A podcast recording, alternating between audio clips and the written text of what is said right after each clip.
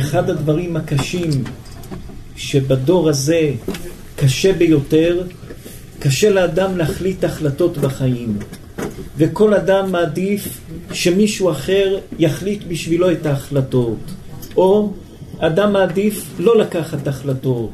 ומתי שאדם לא לוקח החלטות, הדברים הולכים ומדרדרים למקומות לא טובים.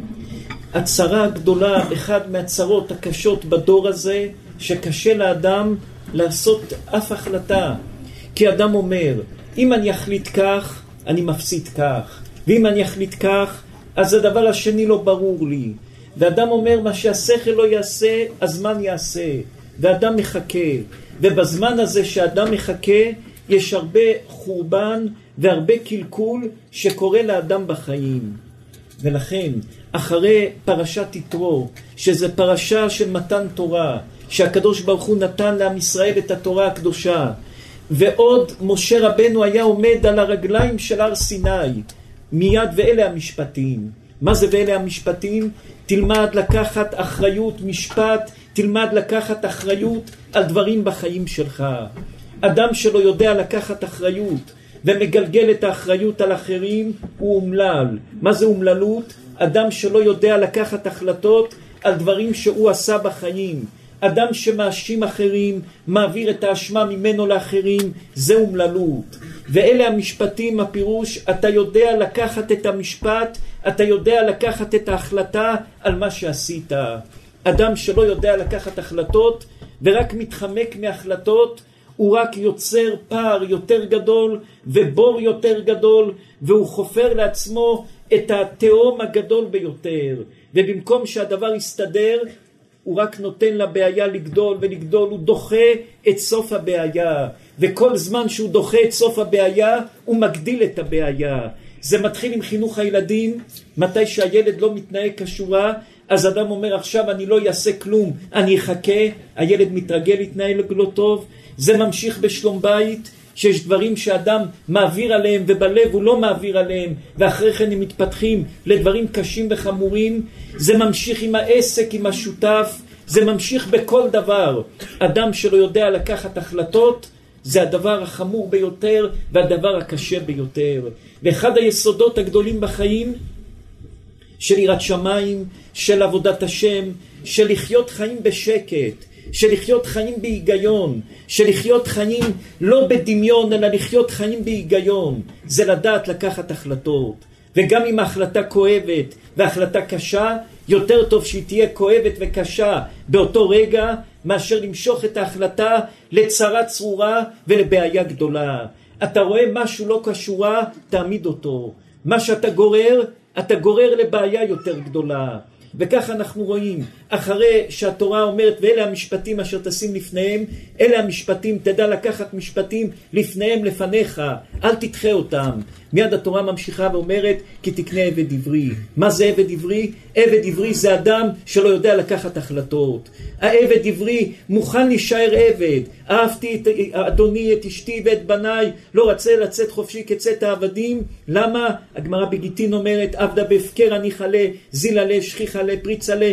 טוב לו בהפקר, טוב לו לא לקחת החלטות. יותר טוב לו שבעל הבית ייקח החלטות. יותר טוב לו שמישהו ייקח אחר החלטות. קשה לאדם לעמוד לקחת החלטות. אדם נתפס באיזה משהו שהוא אמר, עשה פעם, יותר טוב לו להישאר בזה ולא לחדש את ההחלטות ולא לחדש את המחשבות. אדם צריך להיות בהיר וברור בדעת שלו. שלא לקחת החלטה זה עבד. והעבד הזה אומר, אהבתי את אשתי ואת אדוני, לא רוצה לצאת חופשי כצאת העבדים, הוא משובד למשהו אחר, העיקר לא לקחת החלטות. וברגע שאדם חי באשליה וחי בחוסר רצון לקחת החלטות על החיים שלו, הוא עבד, והחיים שלו חיים מרים, והחיים שלו חיים לא נוחים. יש לך עניין, תעמיד אותו. יש לך עניין עם הילד שלך, תעמיד את זה. יש לך עניין עם הבני משפחה שלך, תעמיד את זה. יש לך עניין עם השותף שלך, תעמיד את זה. דבר שאתה לא מעמיד ואתה נותן לזמן לעבור, הוא גודל וגודל וגודל, ונהיה צרה צרורה גדולה ביותר. לכן, כל דבר לא נוח, תעמיד את זה. ודאי שאדם צריך להתנהג בחסד וברחמים, אבל אנחנו אומרים יסוד גדול. יש צדקה, יש חסד ויש נדיבות. מה ההבדל בין חסד וצדקה ונדיבות? חסד וצדקה זה שאני נותן למישהו. באיזה צורה? יש כל מיני צורות, איך עושים חסד, איך עושים, נדב, איך, איך עושים צדקה. מה זה נדיבות? נדיבות זה לא חסד ולא צדקה. נדיבות זה משהו שעדין איתי. עכשיו אני מגיע לי אחד, שתיים, שלוש. אבל אני נדיב עושה מעבר לפנים משורת הדין. נדיבות זה מעין לפנים משורת הדין. מגיע לי אחד, שתיים, שלוש, זה שלי, פה זה המקום שלי, פה זה המקום שלך. נדיבות זה מגיע לי אבל תיקח, אני לא מעמיד את הדין על זה. זה נדיבות. חסד זה עזרה, צדקה זה לתת כסף. חסד וצדקה זה חד כיווני ממני אליך. נדיבות זה אני לא חייב לך, אתה לא חייב לי, אבל אני מעביר על מידותיי ואני מתנהג בצורה שאני יכול לא להתנהג כמוה. אני יכול להעמיד דבריי על הדין. כמו שהגמרא אומרת, ירושלים לא נחרבה אלא שהעמידו דבריהם על הדין. אני יכול להעמיד את הדברים שלי על הדין. נדיבות זה לוותר, נדיבות זה לתת משהו שבאמת אני לא צריך לתת, אבל אני נדיב לתת את זה. נדיבות הפירוש דבר שדין איתי והלכה איתי, ואני נדיב מליבי לתת. אני לא חייב, זה לא חסד, זה לא צדקה, זה לא דין, אלא אני נדיב לעשות את זה. זה נדיבות. אדם צריך להיות נדיב בחיים, אדם צריך להיות בעל חסד בחיים, אדם צריך להיות בעל צדקה בחיים, אבל אדם צריך לא לערבב את הדברים ביחד. דברים שאדם צריך לעמוד עליהם, צריך לעמוד עליהם. דברים שאדם צריך לעמוד ולשים אותם במקום ולקחת החלטות בחיים, כי כל החלטה שאדם לא לוקח בחיים והוא צריך לקחת החלטה, זה כמו מים שלא נוז... לא, לא זורמים. נהיה שם עובש, נהיה שם יובש, נהיה שם דברים לא טובים, הדברים לא בריאים מתי שהדברים לא זורמים. דבר שעומד במקומו ולא זורם, הוא נהיה מקולקל, הוא נהיה דבר לא טוב. אדם צריך לדעת לקחת את ההחלטות ולא לשאיר אותם במקום. יש לכל דבר זמן. יש זמן גם לא לקחת החלטה, לחכות, שההחלטה היא לא לקחת החלטה. גם זה החלטה. גם זה החלטה לפעמים שעכשיו אני עוד לא עושה כלום. מסתכל ב- ב- במגילת אסתר, כל מגילת אסתר זה פלא עצום. כל מגילת אסתר זה נבואה לכל הדורות האלו. הגמרא אומרת אסתר סוף כל הניסים, אסתר זה חותם את כל התנ"ך, אסתר זה חותם את כל ספר התנ"ך, אסתר חותמת, וכל המהות של אסתר זה התנהלות של הקדוש ברוך הוא לדורי דורות. אנחנו בדורות האלו, כל אדם צריך לשים מול עיניו את מגילת אסתר. בן אדם שרוצה לדעת איך הקדוש ברוך הוא מתנהג איתו, שישים מול עיניו את כל מגילת אסתר. מגילת אסתר התחילה בנבוכדנצר שהחריב את בית המקדש, ואחרי שנבוכדנצר מת, בלשצר לקח את המקום שלו, ובלשצר עשה כל מיני חשבונות, ובחשבונות שהוא עשה, כביכול הקדוש ברוך הוא אמר ששבעים שנה עם ישראל ילך לגלות אחרי חורבן בית ראשון, אז בלשצר אמר, כן, עבר שבעים שנה, והנה הקדוש ברוך הוא לא גאל את עם ישראל ולא בנה את בית המקדש, אז עם ישראל יישארו פה לנצח נצחים. מעשה בלשצר, הלך ועשה סעודה גדולה. והסעודה הזאת הייתה לכבוד זה, שעם ישראל לא נגאלו אחרי שבעים שנה שהקדוש ברוך הוא אמר. אז זו הייתה הסעודה שבלשצר עשה, והוציא את כל כלי המקדש, והוציא את כל הכלים שלקחו מירושלים, ועשה סעודה עצומה. ופתאום באמצע הסעודה יוצא אותיות על הקיר, מן מן מן פרסה, הגמרא מספר, התורה מספרת, יצאו כמה אותיות על הקיר. בלשצר פחד, קרא לדניאל, שאל לדניאל, מה זה האותיות האלה? אמר לו דניאל, משמיים אומרים, בגלל שהשתמשת בכלי בית המקדש וכו', תאבד את המלוכה. ואז קורש קם על בלשצר, על בבל, וקורש מפרס כבש את בבל. ואז כך כל המלוכה של בלשצר, של נבוכדנצר, שהחריב את בית המקדש, הכל נפל, והכל עבר לפרסים, הכל עבר לקורש. ואז קורש היה המלך הגדול וכו', וקורש התחיל לבנות את בית המקדש. קורש נתן הוראה, אפשר להתחיל לבנות את בית המקדש. ואז עלה לירושלים זרובבל, וזרובבל עם חמישים אלף יהודים התחילו לבנות את בית המקדש. אבל בית המקדש, מי עלה מארץ ישראל? הגמרא בסנהדרין אומרת, הגמרא אומרת, עשרה יוחסין עלו מבבל, כל השטוקים, כל האסופים, אנשים הפשוטים עלו מארץ ישראל, לבנות את, מבבל, לבנות את ארץ ישראל. חמישים אלף אנשים, שאנשים היו מתחתנים עם גויות, מחללי שבת, לא היה פשוט בעלייה שעלו עם זרובבל לארץ ישראל בבית שני. ואז קורש אמר שאפשר לבנות את בית שני, התחילו לבנות בזעיר אנפין בצורה קטנה ביותר. ואז הגמרא, רבותינו הקדושים מספרים שהגיעו מכתבי שנאה, מכתבים קשים נגד היהודים שבונים את בית המקדש, את בית שני. ואז באותו זמן כבר אחשוורוש עלה לשלטון. ואחשוורוש שעלה לשלטון הוא היה קשה, הוא היה עם דת לא פשוטה, היה אדם לא פשוט בכלל. ואחשוורוש שעלה לשלטון התחיל הוא ומרדכי, מרדכי והמן, שתיהם התחילו לריב ביניהם על הבנייה של בית המקדש. המדרשים אומרים מה עשה מרדכי היהודי. מרדכי היה מראשי סנהדרין של עם ישראל, ומרדכי היהודי החליט שהוא יכול לעזור לעם ישראל לא מתוך הסנהדרין. יש מדרש שאומר מעשה מרדכי עזב את הסנהדרין והלך להיות קרוב לחצר המלך, ויש מפרשים שאומרים שמרדכי היהודי נסע להיות שר צבא אצל החש... אצל אחשוורוש, ומשם היה לו מלחמות עם המן, ויכוחים עם המן, דברים קשים עם המן. וכך מרדכי היהודי רצה להיות בשער המלך, להיות מעורבב משהו במלכות, אולי משם הוא יוכל לעזור ולהועיל לעם ישראל, ולעזור לעם ישראל לבנות את בית המקדש.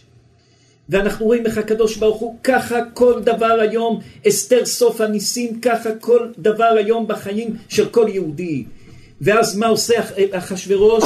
הוא מקבל את הכתבי שנאה, את הכתבים, את ההלשנות שהלשינו על היהודים שהיו בירושלים, שהלכו לבנות את בית המקדש, ועצר את בניית בית המקדש. בניית בית המקדש בזמן של אחשוורוש נעצרה.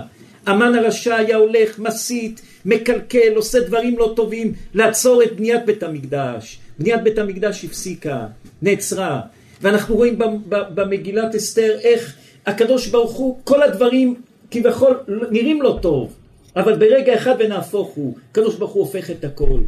בהתחלה דבר לא מובן, בהתחלה דבר קשה ביותר, דבר שהוא לא מובן. אסתר המלכה לא רוצה ללכת לבית המלך, ויקח לו אותה לבת, אומרת הגמרא, אמר רבי יוסי, מעולם לא קראתי לאשתי, אשתי על הביתי. היא הייתה אשתו של מרדכי היהודי. אוספים נשים לבית של אחשוורוש, אוספים נשים, ואסתר לא אומרת את המה, כל הנשים הולכות ושמים את הבוסם ואת הבגדים שלה, שהמלך ירצה אותם. אסתר לא אומרת כלום. אסתר הייתה בטוחה שתכף זורקים אותה, מוציאים אותה מבית המלך, היא חוזרת למרדכי. אבל לא, ברגע אחד ונהפוך הוא, רגע אחד לפני שזורקים אותה, דווקא אותה רוצה אחשוורוש. הגמרא אומרת אסתר ירקרקה הייתה, אסתר לא הייתה אישה יפה, אישה, אסתר הייתה אישה שלא, אחשוורוש לא היה רוצה כזו אישה, אבל מצא חן בעיני אחשוורוש, ולא לא שמה לו איפור, לא בגדים, לא כלום. אחשוורוש רצה אותה, ונהפוך הוא, רגע אחד הכל התהפך, אחשוורוש רוצה אותה. וכל כל המגילת אסתר זה הכל הולך בצורה וברגע אחד נהפך, עוד פעם הולך בצורה וברגע אחד נהפך. זה לא שמכתחילה מתחיל להתהפך, אלא הכל נראה בקו אחד, הולך בקו אחד. אדם בונה לעצמו את כל התשובות לכל השאלות, ובונה בראש שלו את כל המחשבות, וברגע אחד ונהפוך הוא, הקדוש ברוך הוא הופך את הכל. אסתר הייתה בטוחה שזהו, זורקים אותה, יש נשים אחרות, ברגע אחד ונהפוך הוא, לוקחים אותה. הלאה, אחשוורוש, המן הרשע בטוח שהוא שילם למלך אחשוורוש כסף, הוא בטוח. זה כמעט שתי מיליארד של היום, זה עשר אלף ש... כסף עובר לסוח... מה שאחשוורוש נתן. נתן המן לאחשוורוש שתי מיליארד, ואמר לו תיקח, תן לי את היהודים. אמר כן, הכל היה סגור, ברגע אחד ונהפוך הוא, הכל התהפך. המן הולך לאחשוורוש, מבקש ממנו שהוא רוצה, למי המלך חפץ בעיקרו, שיקחו אותו על הסוס וילבישו אותו בגדי יקר וכו'. ברגע אחד, רגע לפני שנותנים לו, ונהפוך הוא, תלביש את זה את מרדכי היהודי. כל מה שאחשוורוש והמן, כל מגילת אסתר, זה כל המהות של החיים שלנו בגלות היום. אתה מתכנן, בונה, גונב, משקר, הולך, עושה, עושה, עושה. רגע אחד אתה בטוח, הכל בסדר, ונהפוך הוא, השם הופך את זה. זה כל המהות של הגלות של עם ישראל היום. אדם שרוצה לדעת מה המהות של החיים שלנו בגלות ממגילת אסתר עד היום, שכל דבר ברגע האחרון ונהפוך הוא, הקדוש ברוך הוא הופך. כל דבר שאתה חושב זה כך, הקדוש ברוך הוא הופך את זה לדבר אחר. אדם, אם יש לו ביטחון גדול בהקדוש ברוך הוא, ויש לו דבקות בהקדוש ברוך הוא, ואין לו שום שאלות על הקדוש ברוך הוא, ויש לו מחשבה חזקה בהקדוש ברוך הוא, וכמו אסתר המלכה, אסתר המלכה מסרה את החיים שלה. אין אסתר אומרת את עמה ואת מולדתה, אסתר לא אומרת כלום, יושבת שם אסתר קרקע עולם. הגמרא אומרת אסתר קרקע עולם, מה פירוש קרקע עולם?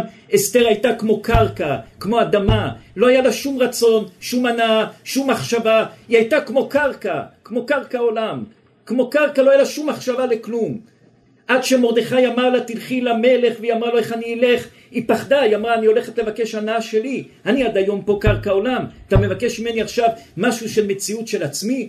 אמר לה מרדכי היהודי כן.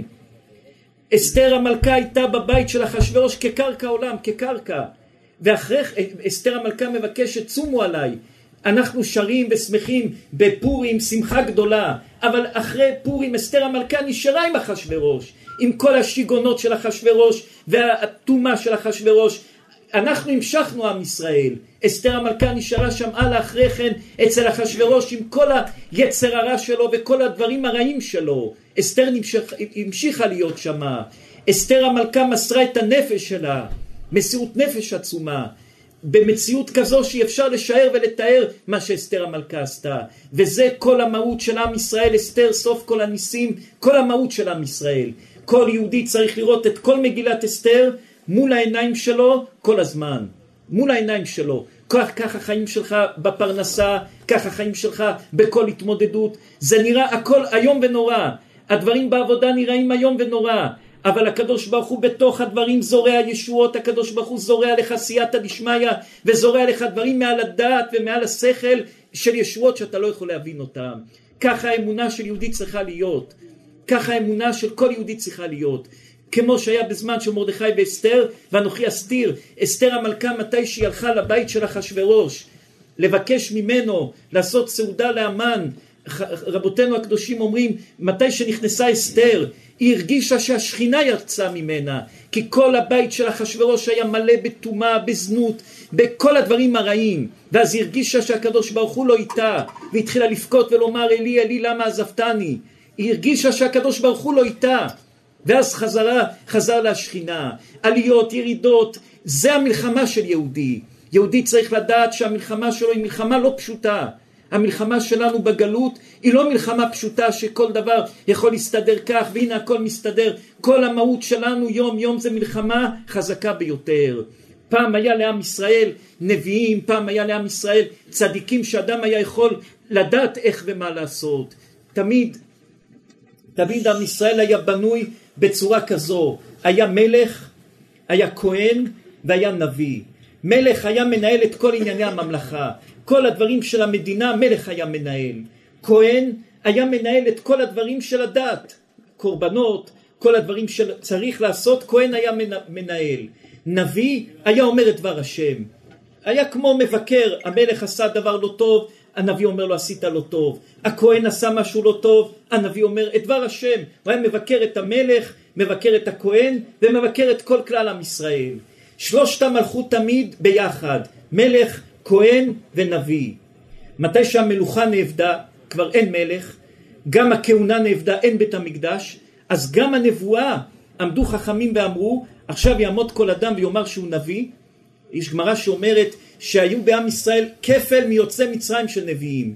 כמה יוצא מצרים היו? שישים ריבו. אז כמה נביאים היו? כפל של יוצא מצרים, זה מיליון מאתיים נביאים היו בעם ישראל. עכשיו הנבואות שהם נתנבאו, הם לא היו לדורות, אז הם לא נכתבו. אבל נבואות שהיו לדורות נכתבו. אז הנביאים שהיו בעם ישראל כפל פעמיים מיוצא מצרים היו נביאים בעם ישראל. אז חכמינו, חכמים פחדו. אחרי חורבן בית שני, רבי יוחנן בן זכאי שירד ליבנה, רבי, רבי יוחנן שירד ליבנה, וכל החכמים פחדו שיבוא כל יום אדם ויאמר אני נביא, התנבאתי כך, יהיה כך, תעשה כך, תעבור על התורה פה, תעשה כך. חכמים עמדו ושמו את הנבואה בצד ואמרו עכשיו זה הלכה, כל דבר הלכה, הלכה לא מסתדרת, זה לא נכון, לא מקבלים דבר של נבואה. וכמו שהגמרא רבותינו אומרים שמאז שחרב בית המקדש נבואה ניתנה לשוטים ולה, ו, ו, ו, ולאבנים, ונבואה אין נבואה. מה, נאמר שאין נבואה? על הבעל שם טוב יש סיפורים בספר שבחי הבעל שם טוב שיום אחד הבעל שם טוב שכב והיה לידו התלמיד שלו והיה קורא לו בספר, היה לומד, אולי הבעל שם טוב היה קשה לו לראות או מה, היה קורא לו בספר, ופתאום התלמיד של הבעל שם טוב אמר לבעל שם טוב, אני רואה פה איזה דמות, מה זה הדמות הזאת? ואז הבעל שם טוב אמר לו, זכית לראות דבר גדול, אם היית במעלה יותר גדולה היית זוכה גם לדבר וכו' וכו'. שאל אותו התלמיד של הבעל שם טוב, איך זכיתי לזה? אמר לו הבעל שם טוב, כי אתה קורא לי ונשמתך קשורה עם נשמתי, אז יש לך כוח לראות את מה שראית. רואים שהבעל שם טוב זה כמו זה נבואה, נאמר אם יש נבואה, יש רוח הקודש, יכול לרדת לאדם רוח הקודש, יש בת קול, מצאנו בגמרא בת קול, מצאנו גילוי אליהו, אבל לחתום ולומר נביא זה דבר קשה. יש תשובות הרשב"א, שבזמן של הרשב"א היה איזה ילד שהיה נביא, היה אומר דברי נבואה, והיה כותב דברי נבואה, ושואלים את הרשב"א, והרשב"א התלמיד של הרמב"ן, הרשב"א זה קודש קודשים, והרשב"א עונה שהוא לא מקבל את זה, אבל הרשב"א נשאר באיזשהו צריך עיון, איזה דבר לא מובן, כי באמת הילד הזה היה אומר דברי נבואה. אז לבוא ולקדש נביא זה דבר מסוכן, כי מאז שיש לנו את ההלכה הכל צריך להיות על פי ההלכה. אומרים על רב חיים מוולוז'ין, אומר שהגאון מווילנה הגיע לדרגה שהוא יכל לקבל נבואה, אבל הוא עדיף לא, הוא אמר אני רוצה להישאר בדעת של שכל, בדעת של הלכה, לא רוצה לזוז לנבואה. רב חיים מוולוז'ין אומר שהגאון מווילנה הגיע ממש לנבואה, היה לו את כל הכלים כלי קיבול לקבל נבואה, אבל הוא רצה להישאר בשכל, הוא אמר אני לא רוצה לעבור למחשבה של נבואה, אני רוצה להישאר בשכל. גם כל התורה של רבנו הארי הקדוש זה תורה של, של, של ייחודים, תורה של ספירות, אבל אנחנו לא רואים שם נבואה, לא קראו לרבנו הארי הקדוש נביא. כל התורה של, של, של, של הארי הקדוש זה חזקה שזה בידי אליהו הנביא ניתן לו, אבל לא אומרים נביא, לא אומרים נביא.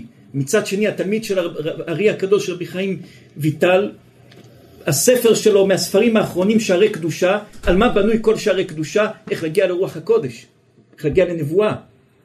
אז כבכל רבנו הארי הקדוש הוא לא נביא, והתלמיד שלו רבי חיים ויטל בשערי קדושה, כל השערי קדושה זה איך להגיע לנבואה, כל השערי קדושה זה דרך איך להגיע לנבואה. ונבואה אנחנו לא, אנחנו, אנחנו בטוחים שיש אנשים שיש להם רוח השם, ויש אנשים שמגיעים לדבקות, שמגיעים לדבקות של הקדוש ברוך הוא. מה זה בני הנביאים? היה פעם ישיבות שיושבים בישיבות האלה ולומדים איך להגיע לנבואה, זה היה בני הנביאים, היו לומדים איך להגיע לנבואה, איך אדם יכול להגיע לנבואה, היו בונים בנפש שלהם כלי קיבול לקבל נבואה, להגיע לנבואה. אבל להגיד היום נביא או לא נביא, זה דבר שחכמים עמדו ועצרו את זה ולא רצו שזה יהיה, כי אם זה היה, היו פוגעים לנו בתורה. היה אדם, הגמרא אומרת, אפילו יבוא אליהו ויגיד דבר שהוא לא כמו ההלכה, לא שומעים לו, כי עם ישראל בגלות וכל אחד יכול לומר דבר, וכל אחד יכול לומר התנבאתי, כל אחד יכול לומר ראיתי איזה משהו, לא מקבלים את זה. יש לנו הלכה, יש לנו לעבוד את הקדוש ברוך הוא בדבקות, לעבוד את הקדוש ברוך הוא בשמחה, בזה אנחנו תופסים ובזה אנחנו מחזיקים. אבל אם נלך מפה למקומות אחרים, יכולים לאבד כבר, עם ישראל עבר דברים קשים ומשברים קשים ביותר באמונה ובדברים שהאמינו בדברים, ועוד בזמנים קשים שיש צער והרג ויש צער בפרנסה, קמים כל מיני אנשים שמנצלים את זה ונבנים כל מיני דברים קשים, וזה הזמנים הקשים ביותר שאנשים שמתחזים לנבואה יכולים לקום. ולכן עם ישראל תמיד פחד מהדברים האלה, פחד גדול ביותר, ויש לנו הלכה ותורה ומעבר לזה כלום. ודאי דבקות בהקדוש ברוך הוא וכל הדברים שמסביב להגיע לדבקות בהקדוש ברוך הוא, זה דרך השם. מעבר לזה אדם יכול לאבד את הכל. ואסתר, סוף כל הניסים, כל הניסים, כל הניסים הגלויים שיש בעולם, אסתר סוף, הכל, סוף הניסים. מה זה גילוי אליהו? היום גילוי אליהו, אנשים אומרים גילוי אליהו, אז יש יסוד גדול. גילוי אליהו בדור הזה זה לאו דווקא שעמדת וראית את אליהו הנביא, אלא אדם שיש לו צרה ויש לו בעיה, ופתאום מישהו בא ונותן לו את הפתרון, שזה לא היה בשכל האדם הזה שיבוא וייתן לו את הפתרון, זה גילוי אליהו. הקדוש ברוך הוא בא בזה דרך ונתן לך את הפתרון, זה גילוי אליהו.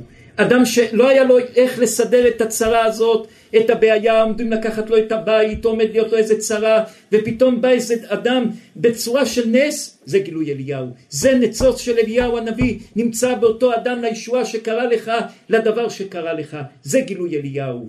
מתי שאדם כך מסתכל על החיים, ומסתכל על החיים בצורה שהיא לא צורה שאנשים רגילים לראות את החיים כך או כך, או זה נס או זה לא נס, אלא בצורה של דבקות ובצורה רוחנית מכתחיל האדם רואה את החיים שלו. אז אדם יכול להגיע למקומות ולדברים קדושים. נסתכל בפרשת תרומה, הקדוש ברוך הוא מצווה לבנות את ארון בקודש הקודשים. הארון זה היה לוחות הברית, הדבר המקודש ביותר, לוחות הברית. יוצאים מקודש הקודשים בצד שמאל השולחן ובצד ימין המנורה. והתורה הקדושה אומרת שהמנורה צריכה להיות תמיד ליד השולחן, כנגד השולחן. כי בכל מה הדבר העיקרי? השולחן, וכנגד זה בצד זה המנורה. וכך הגמרא אומרת, הרוצה להשאיר יצפין, הרוצה להחכים ידרים. השולחן היה בצד שמאל, המנורה הייתה בצד ימין. והמנורה תמיד היא נלבט לשולחן. השולחן זה הדבר העיקרי.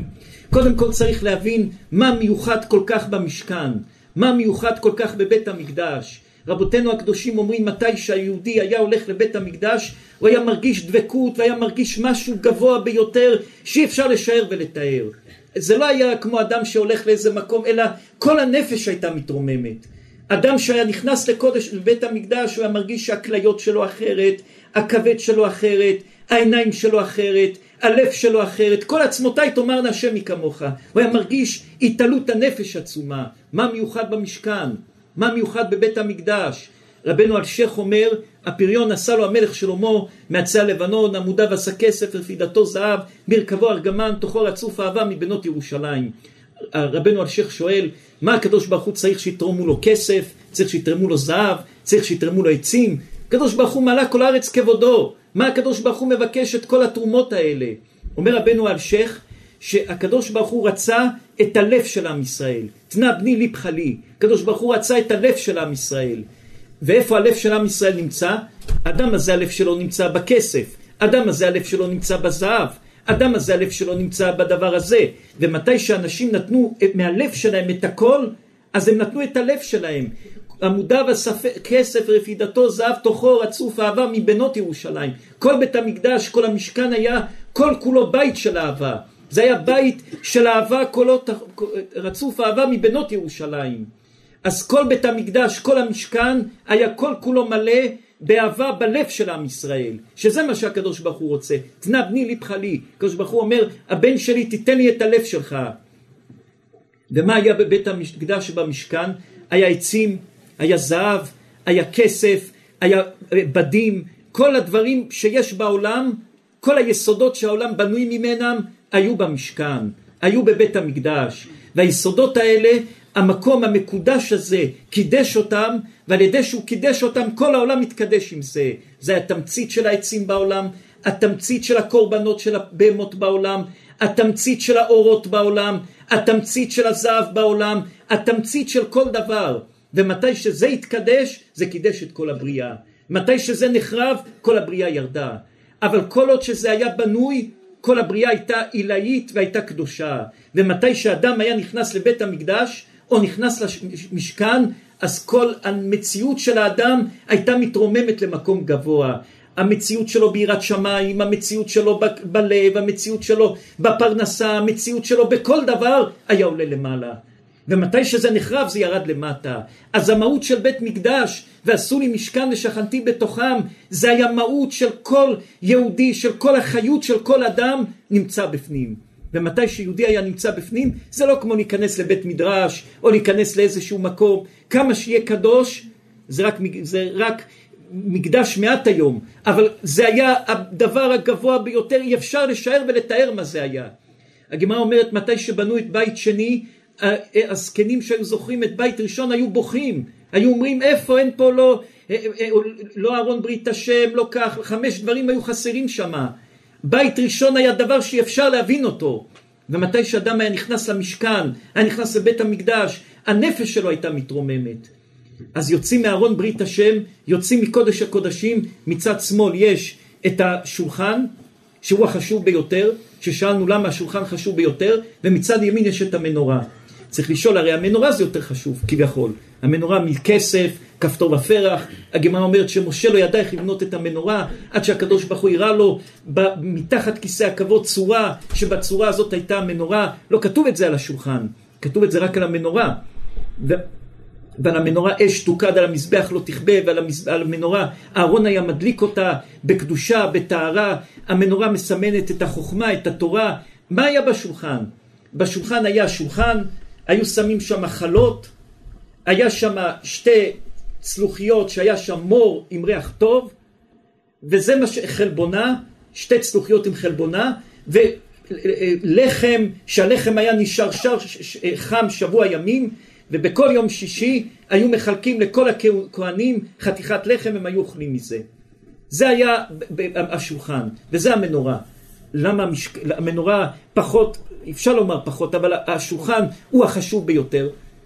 אז יש שם שולחן, יש שם לחם, טוב. הלחם נשאר חם, טוב. אבל פה המנורה, המנורה היה בניסים, היה דלוקה כל הזמן, היה באור גדול, היה ביופי גדול. המנורה מסמנת את התורה, הקנים היו הולכים לכיוון האמצע, לכיוון משה רבנו. יש בזה דברים גדולים. למה אנחנו יותר מסמנים את השולחן ואת המנורה? מי, מי, מי רוצה לומר? שולחנו של האדם עומד לו במקום כפרה, כבוד הרב. רבי שמעון, מה? הוא ידבר אליה, זה השולחן של לפני השם, השולחן של האדם כמזבח, והוא מכפר על האדם. המנורה היא סמל החוכמה, סמל לדברים גדולים, אבל לא מכפרת על האדם במהות. אבל המנורה, האור של, האור של בית המקדש, האור, זה אור, זה דבר גדול. אנחנו רואים בבניית המשכן, שתי אנשים בנו את המשכן, בצלל ואוליאב. מה היה העבודה של בצלל ומה היה העבודה של אוליאב? בצלל העבודה שלו הייתה לקחת את הלמטה ולהרים את זה למעלה, לקחת את השכל של האדם הפשוט ולהרים את זה למקום גבוה, למקום רוחני, למקום מרומם. זה היה העבודה של בצלל. בצלל היה יודע לחשב את החשבונות, והיה יודע לקחת מישהו משכל פשוט, להרים אותו לשכל רוחני, להרים אותו למקום רוחני, לקחת כלי של כסף רגיל ולהעלות אותו למשהו יותר קדוש, לרומם אותו, לקחת דבר ולהרים אותו. ואוליאב, העבודה שלו הייתה לדעת לקחת דבר קדוש ולפשט אותו לאדם פשוט, שיבין את זה יותר בפשטות.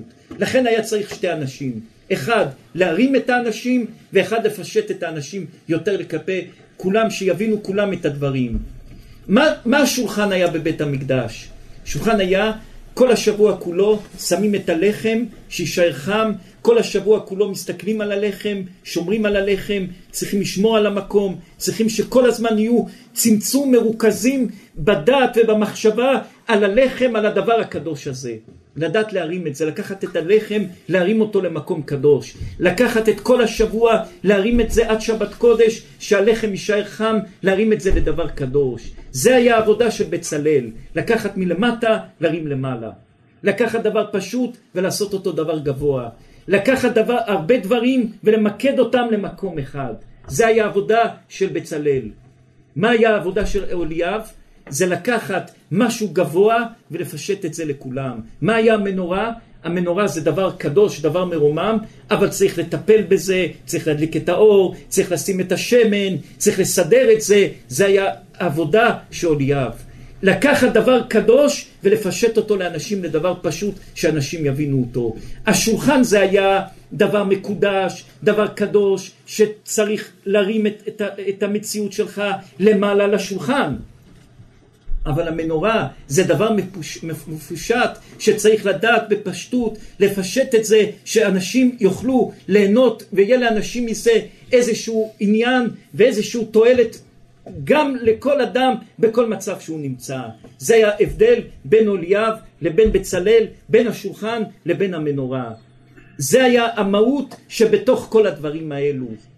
ומתי שבני ישראל כך עשו את הדברים, ובני ישראל התנהלו והתרוממו וריממו את עצמם, וריממו את עצמם למקום קדוש, למקום מרומם, אז כל המהות של ההסתכלות של עם ישראל בחיים, כל מתי שאדם מרים את עצמו למקום מקודש, מתי שאדם הנפש שלו במקום מקודש, אז אדם כבר לא מסתכל על, על דברים אחרים, אדם רואה את החיים בצורה ובמצב אחר. כמו שהתחלנו את הדברים, אדם צריך לדעת איך לקחת החלטות, אדם צריך לדעת איך לחשוב, ואדם צריך תמיד מתי שהוא חושב, לא לומר חשבתי, טעיתי, אולי עשיתי משהו לא טוב, אולי אני צריך לחזור אחורה, לא. הקדוש ברוך הוא לקח אותך למקום עד שהגעת לפה, עכשיו אתה מרגיש פה לא טוב, תסתובב למקום אחר, אבל אל תצטער על מה שעשית עד עכשיו. למשל, אדם עבד חמישים שנה בעבודה, ופתאום הוא אומר, העבודה הזאת לא מתאימה לי. אז ברגע שהוא אומר, העבודה הזאת לא מתאימה לי, אסור לו ללכת ולפקות על החמישים שנה שהוא עבד אחורה. לא, אתה צריך לומר, הקדוש ברוך הוא לקח אותי עד פה, והרגע מפה אני הולך הלאה לכיוון אחר. לא לפקות על מה שעשית עד עכשיו. לא, תקבל את זה שליחות מהקדוש ברוך הוא.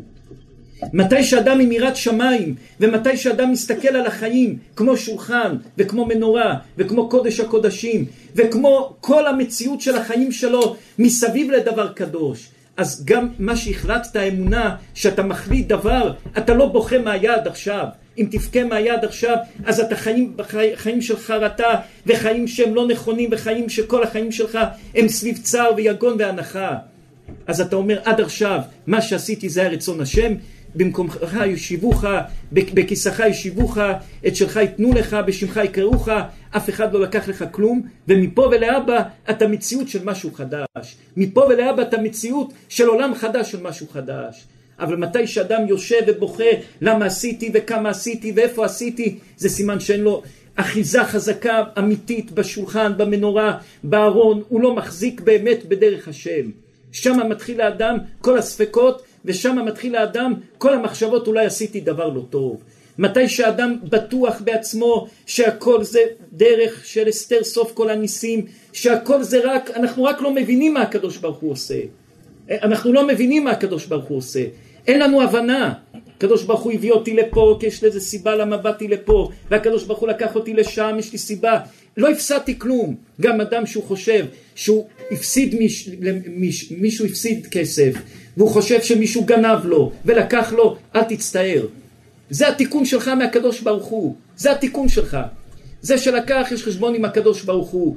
אתה שלקחו לך, תניח את זה. זה דרך של הקדוש ברוך הוא. אתה לא יודע איפה ומה, ואתה לא יודע איך הקדוש ברוך הוא מסובב את העולם, ומה הקדוש ברוך הוא מסובב בעולם שלו. תניח את זה בידי הקדוש ברוך הוא. ברגע שאדם מתחיל להיכנס ולחשוב ולעשות חשבונות במקום הקדוש ברוך הוא, הוא עושה ערס גדול, הוא עושה חורבן גדול שאין לו שני. הוא הורס את הכל. הוא הורס את הכל. אדם צריך להיות בדבקות עצומה בהקדוש ברוך הוא, ו- ולניח את זה בידי הקדוש ברוך הוא. ללכת בתמימות עם הקדוש ברוך הוא. חשבנו אתמול בערב, במוצאי שבת קודש, לומר, באחד המלחמות ששמואל הנביא היה, שמואל לא היה הולך למלחמות. אחד המלחמות שהוא הלך, הוא ביקש להביא לו גדי שיונק חלב, והוא הקריב אותו קורבן השם. אז היה לנו קשה, למה הוא ביקש גדי שהוא, שיונק חלב להקריב אותו? מבקש בהמה, שור, יותר מכובד לקחת בהמה, שור, להקריב קורבן. למה גדי שעוד יונק חלב, את זה מה ששמואל הנביא ביקש להקריב קורבן? אז חשבנו לפרש ולומר כך, באיזה גיל שמואל הלך למשכן, איך שהוא גמר לינוק, גם בגמל, מתי שהוא גמר לינוק, עשרים וארבעה חודש או כמה חודש, אז כבר חנה נתנה אותו לאלי הכהן. אז שמואל הנביא נשאר כמו גדי שיונק חלב, כמו תינוק, ואומר לקדוש ברוך הוא, אני מקריב את כל החיים שלי, כל הקטנות שלי, מאז שענקתי חלב, לכבוד הקדוש ברוך הוא. וגם מתי שאותו אישה הורידה את, את שמואל הנביא באוב לשאול המלך, אז כתוב ששמואל ירד עם, הח... עם, עם המעיל. איזה מעיל? המעיל שאמא שלו תפרה לו, המעיל שחנה תפרה לו. המעיל הזה היה איתו צמוד גם אחרי שנפטר, כביכול איזושהי מציאות של מעיל. מהפירוש של הדברים, מתי שאדם תמים והוא הולך עם המעיל הזה, ועוד יונק את החלב ומתנהג כמו תינוק שיונק חלב, הכוח שלו הוא כוח גדול ביותר. כמה שתהיה יותר ערמומי, אז אתה פחות, יש לך סייעתא דשמיא. כמה שתהיה יותר תמים ותשים את זה בידי הקדוש ברוך הוא, הקדוש ברוך הוא ילחם לכם ואתם תחרישון. הקדוש ברוך הוא עוזר לאדם. אדם צריך לשים את כל מבטחו בידי הקדוש ברוך הוא. כמה שאדם חושב שהוא יותר יעשה דרכים ויותר יעשה דברים, תישאר גדי יונק חלב, תישאר שמואל הנביא עם המעיל שאימא שלו עשתה לו, תישאר בתמימות שלך. מתי שאדם מתחיל להרחיב את הראש שלו ולהגדיל את הראש שלו, אדם עושה ערס גדול. אמרנו לפני כמה שבועות, תמימות, מה הפירוש? אמונת חכמים, תמימות, זה אתה בונה מסגרת, זה המסגרת. מעבר לזה אני לא יוצא. מה שלא יהיה, זה הרבא שלי, זה האמונה שלי, מחוץ לזה אני לא יוצא. אתה יוצא מזה, יצאת מגדר של תמימות. אדם צריך לבנות מסגרת, ואת המסגרת הזאת תשמור אותה בכל הכוח. ואם הוא יוצא מהמסגרת הזאת, זה נפילה. מי רוצה לומר דבר? בשמעון? זה מה שגם כתוב בספר שופטים, מחוטב עציך עד שואב ממך. הרב הביא את היסוד של מנורה בשולחן, העולייה ובצלאל. אחד מוסיף, אחד מוריד. מה זה מחוטב עציך עד שואב ממך? אחד שמחייק, מחזק את הבריאה, חוטב עציך, הוא הורס את הבריאה. הוא שובר את העצים, מוריד את העצים. שואב ממך זה אנשים שמחיים את הבריאה, מביאים מים לעולם. אז זה שתי גם כן שתי בחינות של הבריאה. אנשים שמורידים ואנשים שמולידים גם כן רואים את זה בספר דברים. במזבח יש כמה דברים. קודם כל המזבח צריך להיות מאדמה. אסור שישימו סכין על המזבח. וצריכים ללכת עקב בצד גודל. לא ללכת מהר. זה גם מה שאומרים לדיינים והרמב"ם אומר גם לרופאים. קודם תהיה בפשטות חול, אדמה. אחרי כן לא ברזל, לא מידת הדין, ואחרי כן עקב בצד גודל, אל תעשה מהר החלטות, תלך לאט, תחשוב טוב. וכך יש סייעתא דשמיא. אם אדם רוצה לעשות דברים בפזיזות, אם אדם רוצה ללכת מהר, אם אדם יש בו גאווה, אדם הורס ומאבד את הכל. אתם מכירים הרשב"א? מי מכיר הרשב"א הזה? על הנביא הזה? רשב"א, תשובה של הרשב"א, מכירים הרשב"א?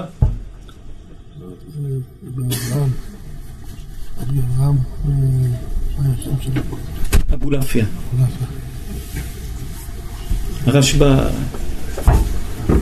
אבל בעל התניא מביא אותו, בעל התניא מביא אותו שלוש ארבע פעמים, בעל התניא מביא את רבי אברהם אבו לאפיה. כאילו אומרים שחיים ויטל בשערי קדושה מביא את אדם בלי שם. זה לא פשוט, כל הדבר של רבי אברהם אבו לאפיה זה לא פשוט.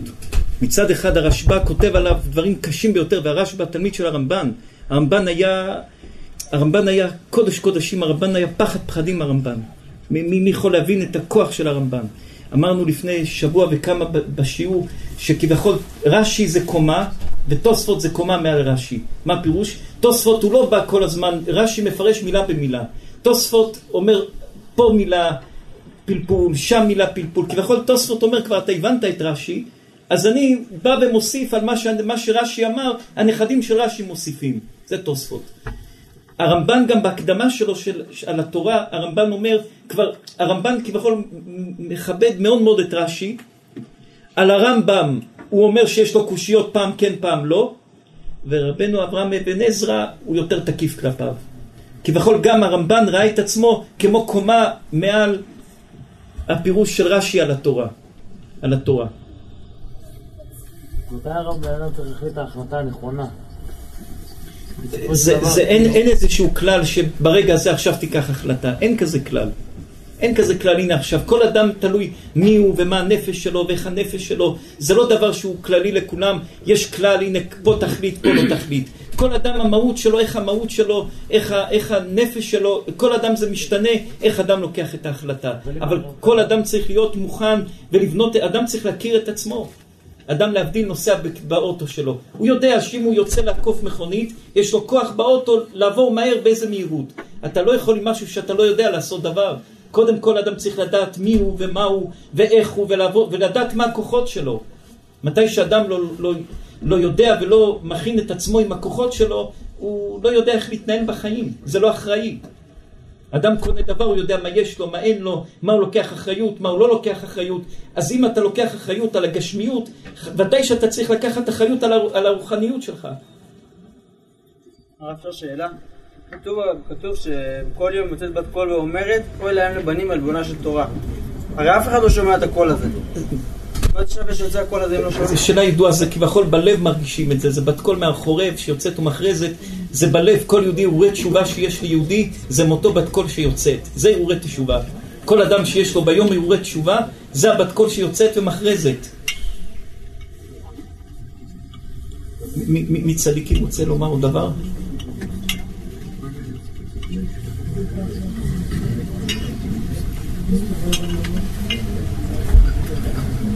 רבי שמעון צדיק. המציאות הזה שהרב הסביר פעם אחת שיש לאדם בלבול בקבלת החלטות מהילדות שלו, שפעם הוא שמע כן מאבא, פעם הוא שמע לא מאבא, אמא אמרה ואבא אמר. אדם צריך, אדם צריך ללמוד לקחת החלטות בחיים.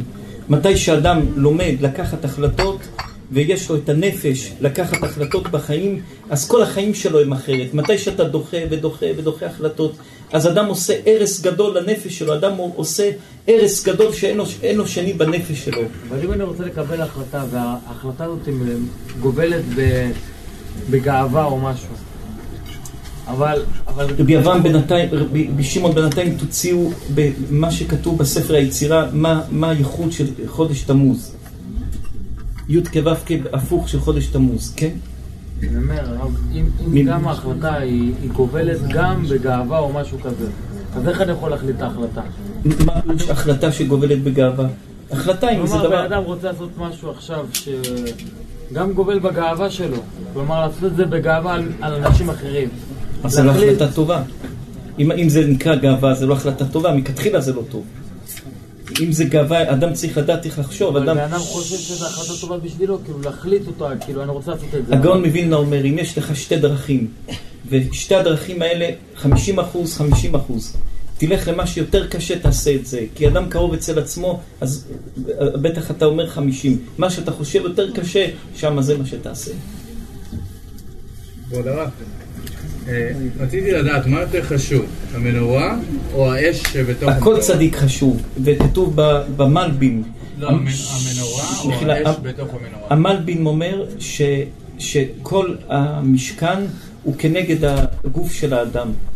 ארון כנגד הראש, כל עבר מהגוף של האדם והעצים כנגד כל האיברים של האדם. כל המשכן, כל בית המקדש הוא כנגד הגוף של האדם. מה יותר קדוש? האש או הכנר מצווה ותורה אור. הנר זה מצווה והתורה זה מדליק את האור. זה וזה, זה שתיהם צריכים. אם יש לך מנורה ואתה לא מדליק אותה, זה יפה, אבל זה לא דולק. אתה צריך את התורה, אתה צריך את האור שידליק את המנורה.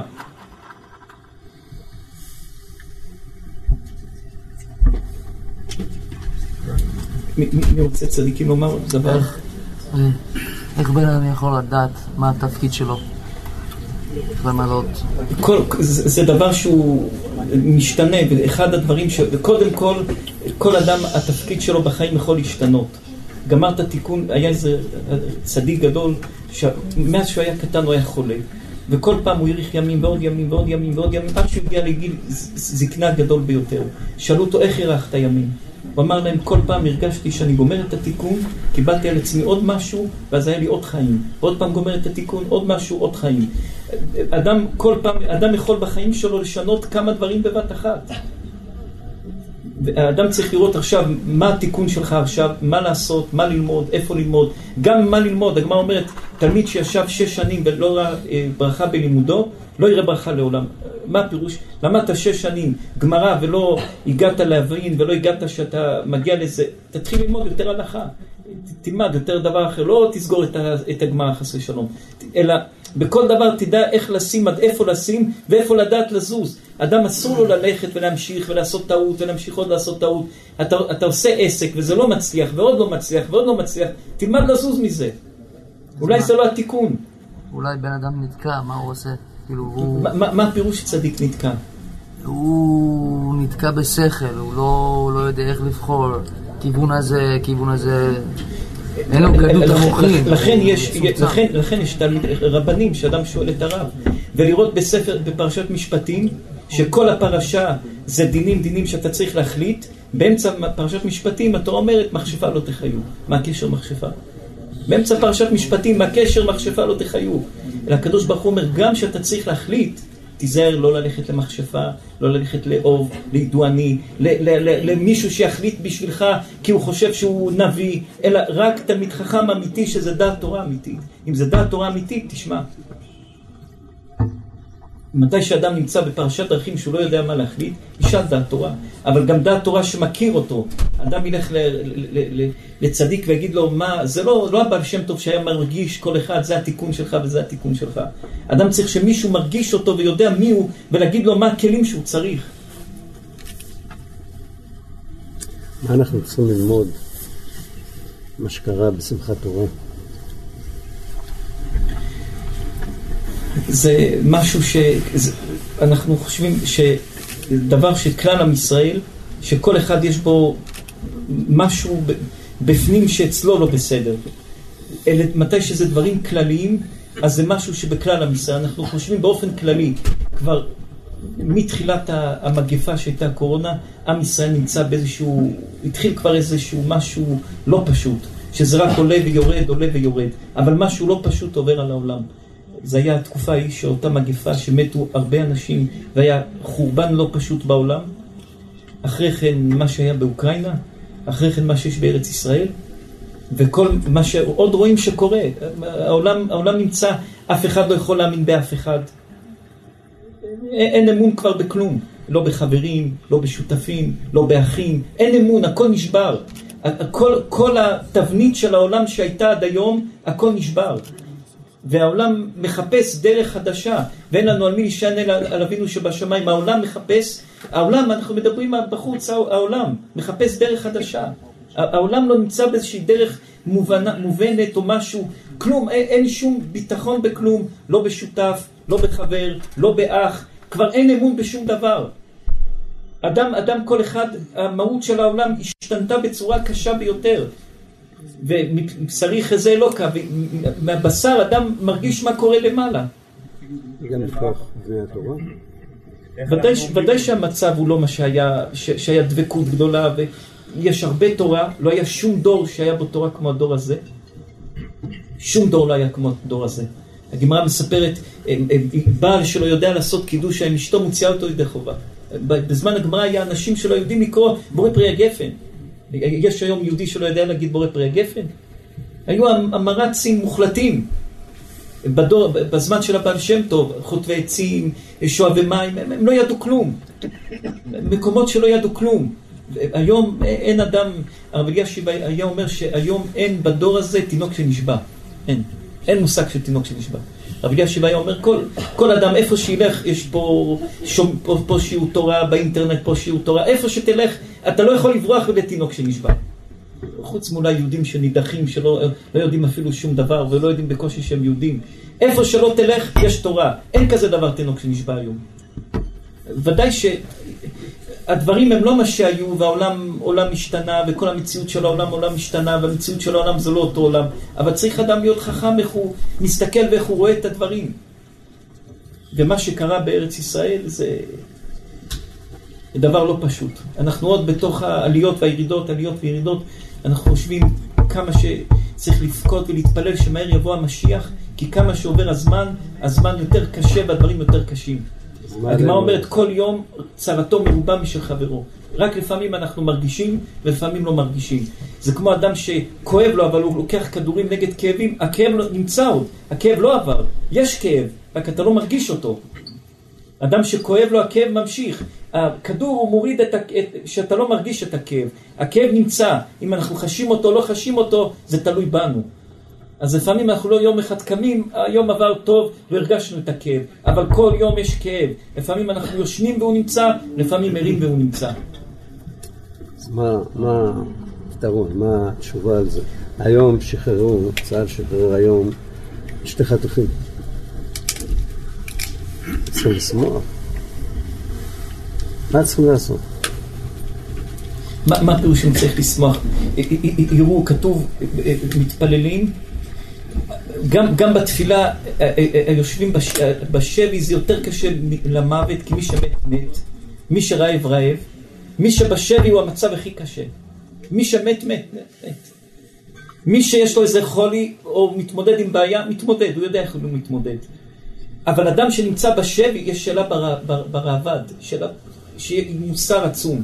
הרעבד אומר, אדם שנמצא בבית האסורים של גויים, ואומרים לו, תיקח תל...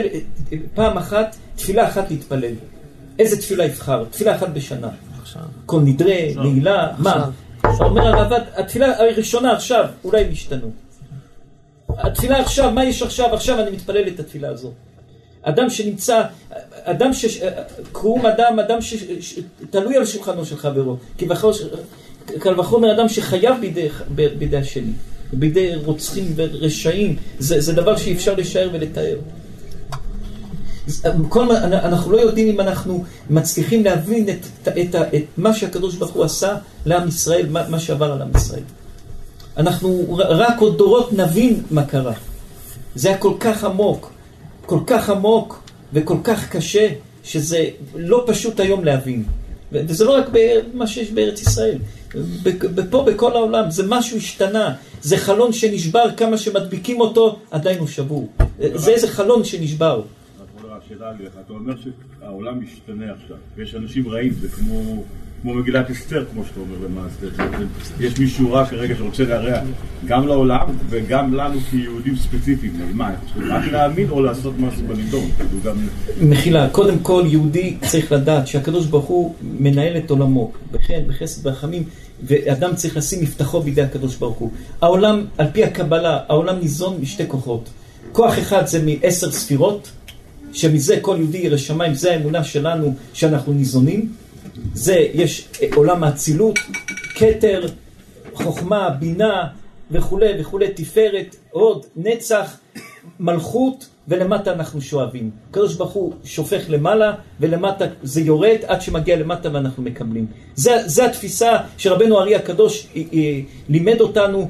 לפניו זה היה הרעבד, רבי אברהם בן דוד, שהוא היה המקובל שידעו שהוא מקובל קדוש שהלך בדרך. הספר הראשון של הקבלה זה, זה ספר בעל הקנה וספר הבאיר שאומרים של רבי נחוניה בן הקניה. זה הספר קבלה הראשון. אומרים שהוא מקובל מרבי נחוניה בן הקניה. זה ספר קבלה הראשון. אחר כך יש ספר, ספר היצירה, לא יודעים עד כמה אפשר ל, לקחת משם ולהבין משם, אומרים שזה אברהם אבינו כתב אותו, רבי עקיבא, כל מיני פירושים היא כתב אותו. אבל ספר הבאיר, זה לרבי נחוניה בן הקניה, שהוא היה מראשון התנאים, זה ספר קבלה הראשון שיש.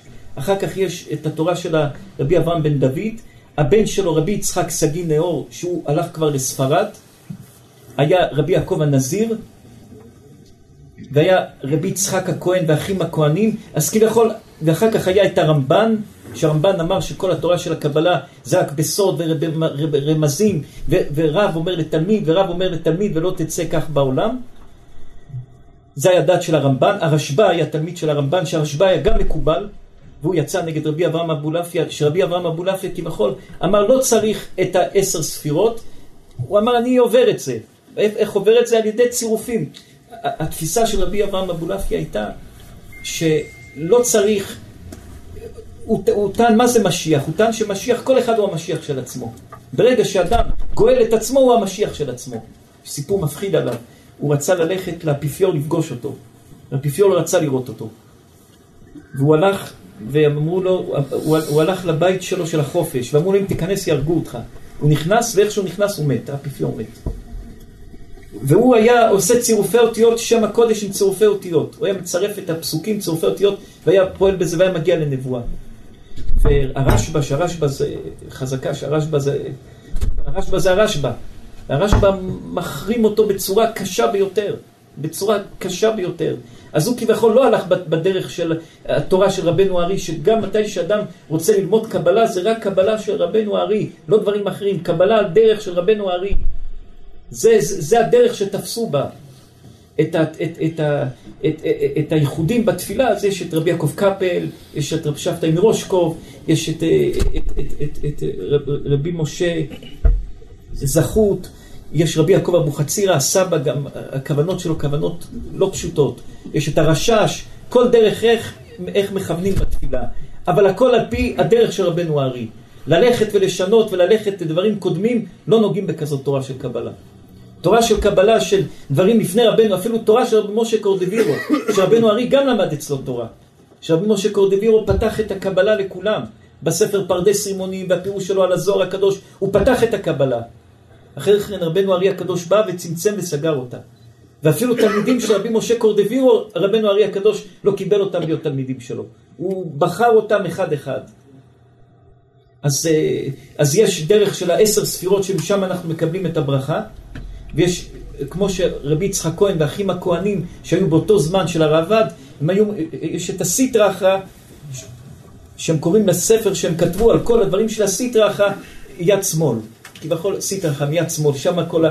זה סיטרא אחרא. אז לפעמים יש דברים שאדם מקבל כסף מהעשר ספירות, אז הכסף הזה יש בו ברכה ויש בו סייעתא דשמיא והוא טוב. לפעמים אדם קיבל איזה רווח מה, מהסיטרא אחרא, אז יותר טוב שהרווח הזה יפסידו אותו, כי הוא עושר שמעו לבעליו לרעה. דבר שבא מהסיטרא אחרא והפסדת אותו, תשמח. זה עושר שמעו לבעליו לרעה. דבר שמעשר ספירות, מהקדושה קיבלת, תשמח, כי זה דבר מקודש. אני יודע את זה. לעשות צירופים וזה, זה לא... לא אומרים שהשפע בציות לא משתלשל ככה בעשר ספירות, נכון? זה לא סותר. עוד פעם? מי שאומר לעשות צירופים וייחודים וזה, הוא לא סותר את המציאות של השפע מגיע. אדם יכול להשיג בתמימות, עולם ומלואו, אדם שהוא בתמימות, ומה זה להשיג ייחוד קודשה בריחוד? אדם מייחד את עצמו עם, עם, עם רבנו ארי הקדוש, עם רבי שמעון בר יוחאי וחבריו, מייחד את עצמו עם הצדיקים. הנה רואים הסיפור בשבחי הבעל שם טוב, שהתלמיד שישב ליד הבעל שם טוב ורק קרא לו בספר, זכה לגילוי. אדם שמדבק ברב שלו, אדם שמדבק בצדיק, הוא יכול לזכות לדברים שאי אפשר לשער ולתאר, בלי ייחודים, בלי כלום. יהושע בן נון זכה להיות מהנביאים הגדולים של עם ישראל, שהוא היה רק נער בבית של משה רבנו, זכה למה שאף אחד לא זכה. בסוף, לפני שיהושע בן נון נפטר, גם הנביא קורא לו עבדי יהושע. הוא התחיל לא עבדי, אבל הוא סיים עבדי יהושע. הוא זכה כבר להיות עבד השם, מה שמשה רבנו זכה עבד השם. מי, מי, מי רוצה צדיקים לומר עוד דבר? יש שלא מילה את קרסון בשעה של פוסקים, יש מילה ללמוד קבלה? תלוי מה איזה קבלה, מה, במה בקבלה. רואים שרבי משה קורדבירו בגיל עשרים ושמונה כבר כתב את הספר פרדס רימונים, שזה פחד פחדים. אחרי כן הוא כתב תומר דבורה ועוד פירושים. רבי יונה מסטמר היה אומר שתומר דבורה זה, זה סגולה נגד סרטן, מי שחולה בסרטן ילמד תומר דבורה. זה שרבי משה קורדבירו, רבי משה קורדבירו הגיע, הוא בסך הכל נפטר בן ארבעים ושמונה, והוא כתב רק הפירוש על הזוהר הקדוש, שלושים כרכים, פירוש, הוא, הוא למעשה אסף את הזוהר הקדוש. כמה ש... יש גם עוד קטעים שמובאים בעוד שערי אורה, מובא קטעים בזוהר, שבכלל לא כתובים בזוהר, הזוהר היה מפוזר, אספו אותו. השערי אורה מביא קטעים מהזוהר שבכלל לא כתובים בזוהר. הרב, מה עושה בן אדם שהרבה פעמים אה, מגיעים אליו שאלות על אה, קיום הקדוש ברוך הוא בכלל בעולם? איך אפשר ל... מה הפירוש על קיום? כאילו, מדי פעם מגיעים פתאום מחשבות של אה, מה, כאילו, מה, מה הייעוד, מה קורה פה בעולם בעצם, מי, מי ברא, מה קרה? ואני יודע הכל, בן אדם נולד, הוא יודע. יש סיפור על הרמב"ם, שהרמב"ם היה איזה גוי שכל הזמן היה בא מתווכח איתו פילוסוף. והרמב"ם יושיב אותו בחדר שלו, במשרד שלו, והרמב"ם הלך. מתי שהרמב"ם חזר היה לשולחן מכתב כתוב שיר עם חרוזים יפים. הגוי הזה שאל את הרמב"ם מי כתב את זה? הרמב"ם אמר לו הדיו נשפך וזה נכתב. אמר לו הגוי הזה מה אתה צוחק? אמר לו הרמב"ם אותו דבר, מי יכול לבנות עולם כל כך אם לא הקדוש ברוך הוא? מי יכול לבנות עולם כזה אם לא הקדוש ברוך הוא? רק להסתכל לך, השמש זורחת ושוקעת והכוכבים בירח ורק הגוף של האדם, הגוף שלך צדיק. מישהו ינסה לבנות גוף כזה. סינון אדם, זה צריך להיות איזה מפעל של איזה מאה דונם רק בשביל לשים מכונות, לסנן את הדם, לסנן את הכבד, לסנן את הכליה, והקדוש ברוך הוא ברא את זה ברגע אחד, כך אצל בן אדם אחד. יש מישהו שיכול לברור כזה דבר? מחילה, אבל יש כל כך הרבה אנשים שמאמינים בדברים שונים. מי אמר שאנחנו מאמינים בדבר הנכון? מה פרוש מי אמר? כאילו, אנחנו מאמינים בדבר, כולנו מאמינים בדבר אחד, ברוך השם שזכינו להגיע לאמת. יש מיליארדים של אנשים שמאמינים בדבר אחד. בסדר, זה מפריע לך. והם לא שואלים את השאלה הזאת, מי ברא את הגוף שלי? בגוף שלנו... ידעו, נאמר לכם משהו, אנחנו שמחים מאוד בבית שלכם, רבי אברהם, מאוד מאוד. לפני כמה חודשים נסענו במטוס וכמעט נפלנו. עד היום אנחנו פוחדים לנסוע. המטוס נפל תשע קילומטר. פחד בהמה. והיה שם אדם שמוזג אוכל וכו'. שאלנו אותו, פחדת? הוא אמר לו, קצת. אמרנו לו, מתי שמת, מה אתה חושב, מה קורה? אדם אולי בן שלושים וכמה, הוא אמר, לא חשבתי. כי אנחנו לא חושבים אפילו שמתים מה קורה. לא חשבתי. אדם בן שלושים וכמה לא חשב שהוא מת. הוא לא חשב מה יש אחרי המוות. רק נסתכל על עצמנו. עם ישראל, אנחנו מאמינים בריאת העולם, חמשת אלפים וכמה שנים. איזה עם שמר על עצמו? מצרים, יוון, הכל זה רק מדינות, הכל לא נשאר. עם ישראל שלושינו שמם, לשונם, תפילין, שבת, חגים, תקיעות שופר. מי, מי, מי שמר את זה? מי שמר את זה? מי, מי, מי, מה יכול לשמור? אנחנו בסך הכל ארבעה עשר מיליון אנשים. ארבעה עשר מיליון יהודים יש בעולם, זה הכל. ושמרנו ונלחמנו, ו- ו- ואנשים מסרו את נפשם על קידוש השם, ומתו, ונשרפו באינקוויזיציה, ו- ו- ומה לא עשו? שמרנו על עצמנו, זה, זה שמרנו על עצמנו בקדושה. עכשיו, כל דור הקדוש ברוך הוא משחרר עוד ידיעות שלא ידענו דור קודם. למשל הרמב"ן. עד הרמב"ן לא היה מציאות של גלגולים, לא ידעו שיש גלגולים. הרמב"ן הראשון אומר, התעברות, גלגולים. הרמב"ן מתחיל את כל העניין של הגלגולים. כל דור, גם הזוהר הקדוש. מי מצא אותו? רבי, רבי משה דליון. הוא מצא את הזוהר לפני כמה מאות שנים. רש"י לא היה לו זוהר. רמב"ם לא היה לו זוהר. תבכל כל דור הקדוש ברוך הוא משחרר מה שצריך בדור ההוא. כמה שהדור יותר נהיה מתוחכם, הקדוש ברוך הוא משחרר עוד דברים להרגיע את התחכום הזה ושיהיה יותר במה לאחוז.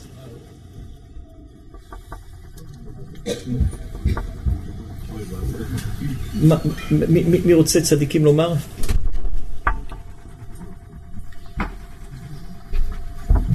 רבי שמעון, מצאתם? אנחנו חושבים. כן. צירוף הבעיה השולט בחודש תמוז הוא ה' ו' ואחר כך ה' י' יוצא מפסוק וכל זה איננו שווה לי. צריך לשאול. חודש תמוז, ספר היצירה כל חודש אומר מה החודש הזה, י' כו' של החודש הזה. חודש תמוז, שזה זמן שלה, שנשברו הלוחות, זמן קשה ביותר, הצירוף של י' כו' מאיפה התורה הקדושה מביאה, הספר היצירה, אוהב ישראל, מאף אתה מביא את זה בכל, בכל חודש, איך, מה, מה הצירוף של חודש תמוז?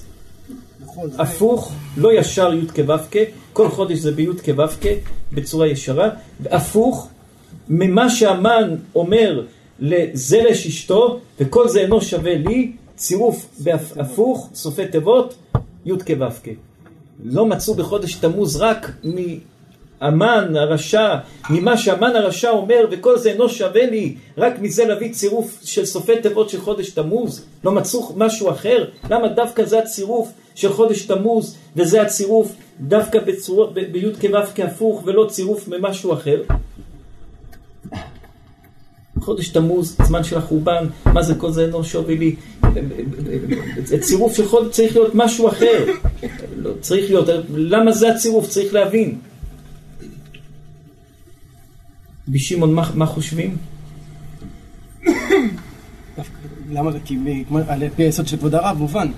כי כל מה שהיה במגילה, הכל התהפך. כל המהות, הכל התהפך, התהפך, התהפך. גם תמוז עתיד להיות החג הכי טוב בעם ישראל. גם הוא עתיד להתהפך עלינו טובה ולברכה. בשמעון, חשבנו אתמול בלילה לומר יסוד גדול.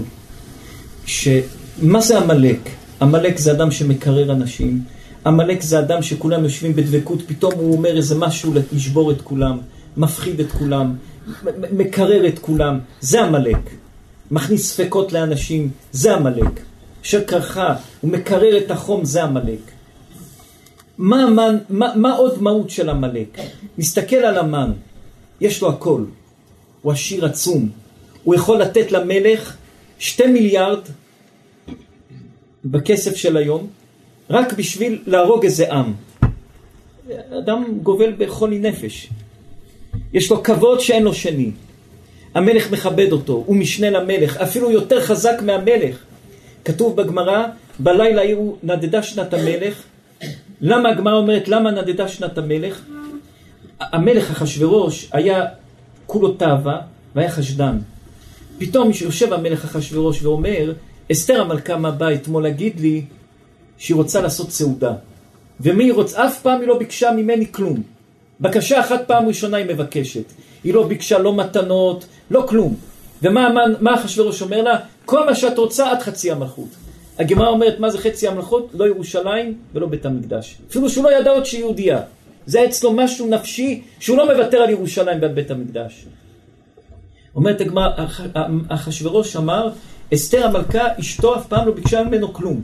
פתאום מה היא מבקשת? ארוחה, סעודה. ומי מבקשת בסעודה? את המן. התחיל לחשוד, אולי יש שם איזה משהו לא טוב. ואמר אחשוורוש, בטח עושים לי איזה מזימה להרוג אותו, ובטח אנשים אומרים כך או כך אחשוורוש מקבל טובות מכולם ולא מחזיר לאף אחד טובות, אז בוא אני אחפש אם מישהו עשה לי פעם טוב אני אחזיר לו. ואז הוא אמר להביא את ספר דברי הימים, ושם מצאו שמרדכי עזר לו בקטן ותרש, ושם התחיל כל הישועה של עם ישראל. כל המהות של, כל המהות של אמן, שאמן עשיר, מכובד, יש לו כל מה שהוא רוצה. הגיע למצב שכבר אחשוורוש חשד שאסתר והמן זוממים לקחת לו את המלכות. אותו אחשוורוש, אותו המן, יש לו הכל. אבל משהו אחד אין לו, שמרדכי לא משתחווה אליו. כל זה נושו ולי. הקדוש ברוך הוא נתן לך בית, ילדים, פרנסה. משהו אחד לא מסתדר לך. אתה אומר, זה לא שווה לי כלום. זה המלך. וכל זה לא שווה לי, זה המלך. מה, מה, מה הייחוד של חודש תמוז? הייחוד של חודש תמוז, ליחד י' כ' ו' כ', לתקן, וכל זה אינו שווה לי, שגם אם אתה נמצא משהו שמפריע לך, לא בגלל המשהו הזה תהרוס את כל מה שהשם נתן לך. זה התיקון של חודש תמוז. חודש תמוז אדם נמצא בזמן של חורבן, נחרבו, נשברו הלוחות, נמצאים בערב תשע באב. מה התיקון של הזמן הזה? תדע להוציא את הטוב, לוזיז את הרע, פה קשה לך, שם קשה לך, אבל יש לך בריאות, ויש לך פרנסה, ויש לך משפחה, ויש לך ילדים, אבל יש לך משהו אחד לא נוח לך, ומזה כבר המן אומר, כל זה אינו שווה לי, לא שווה לי כלום. למה? בגלל איש אחד, מרדכי.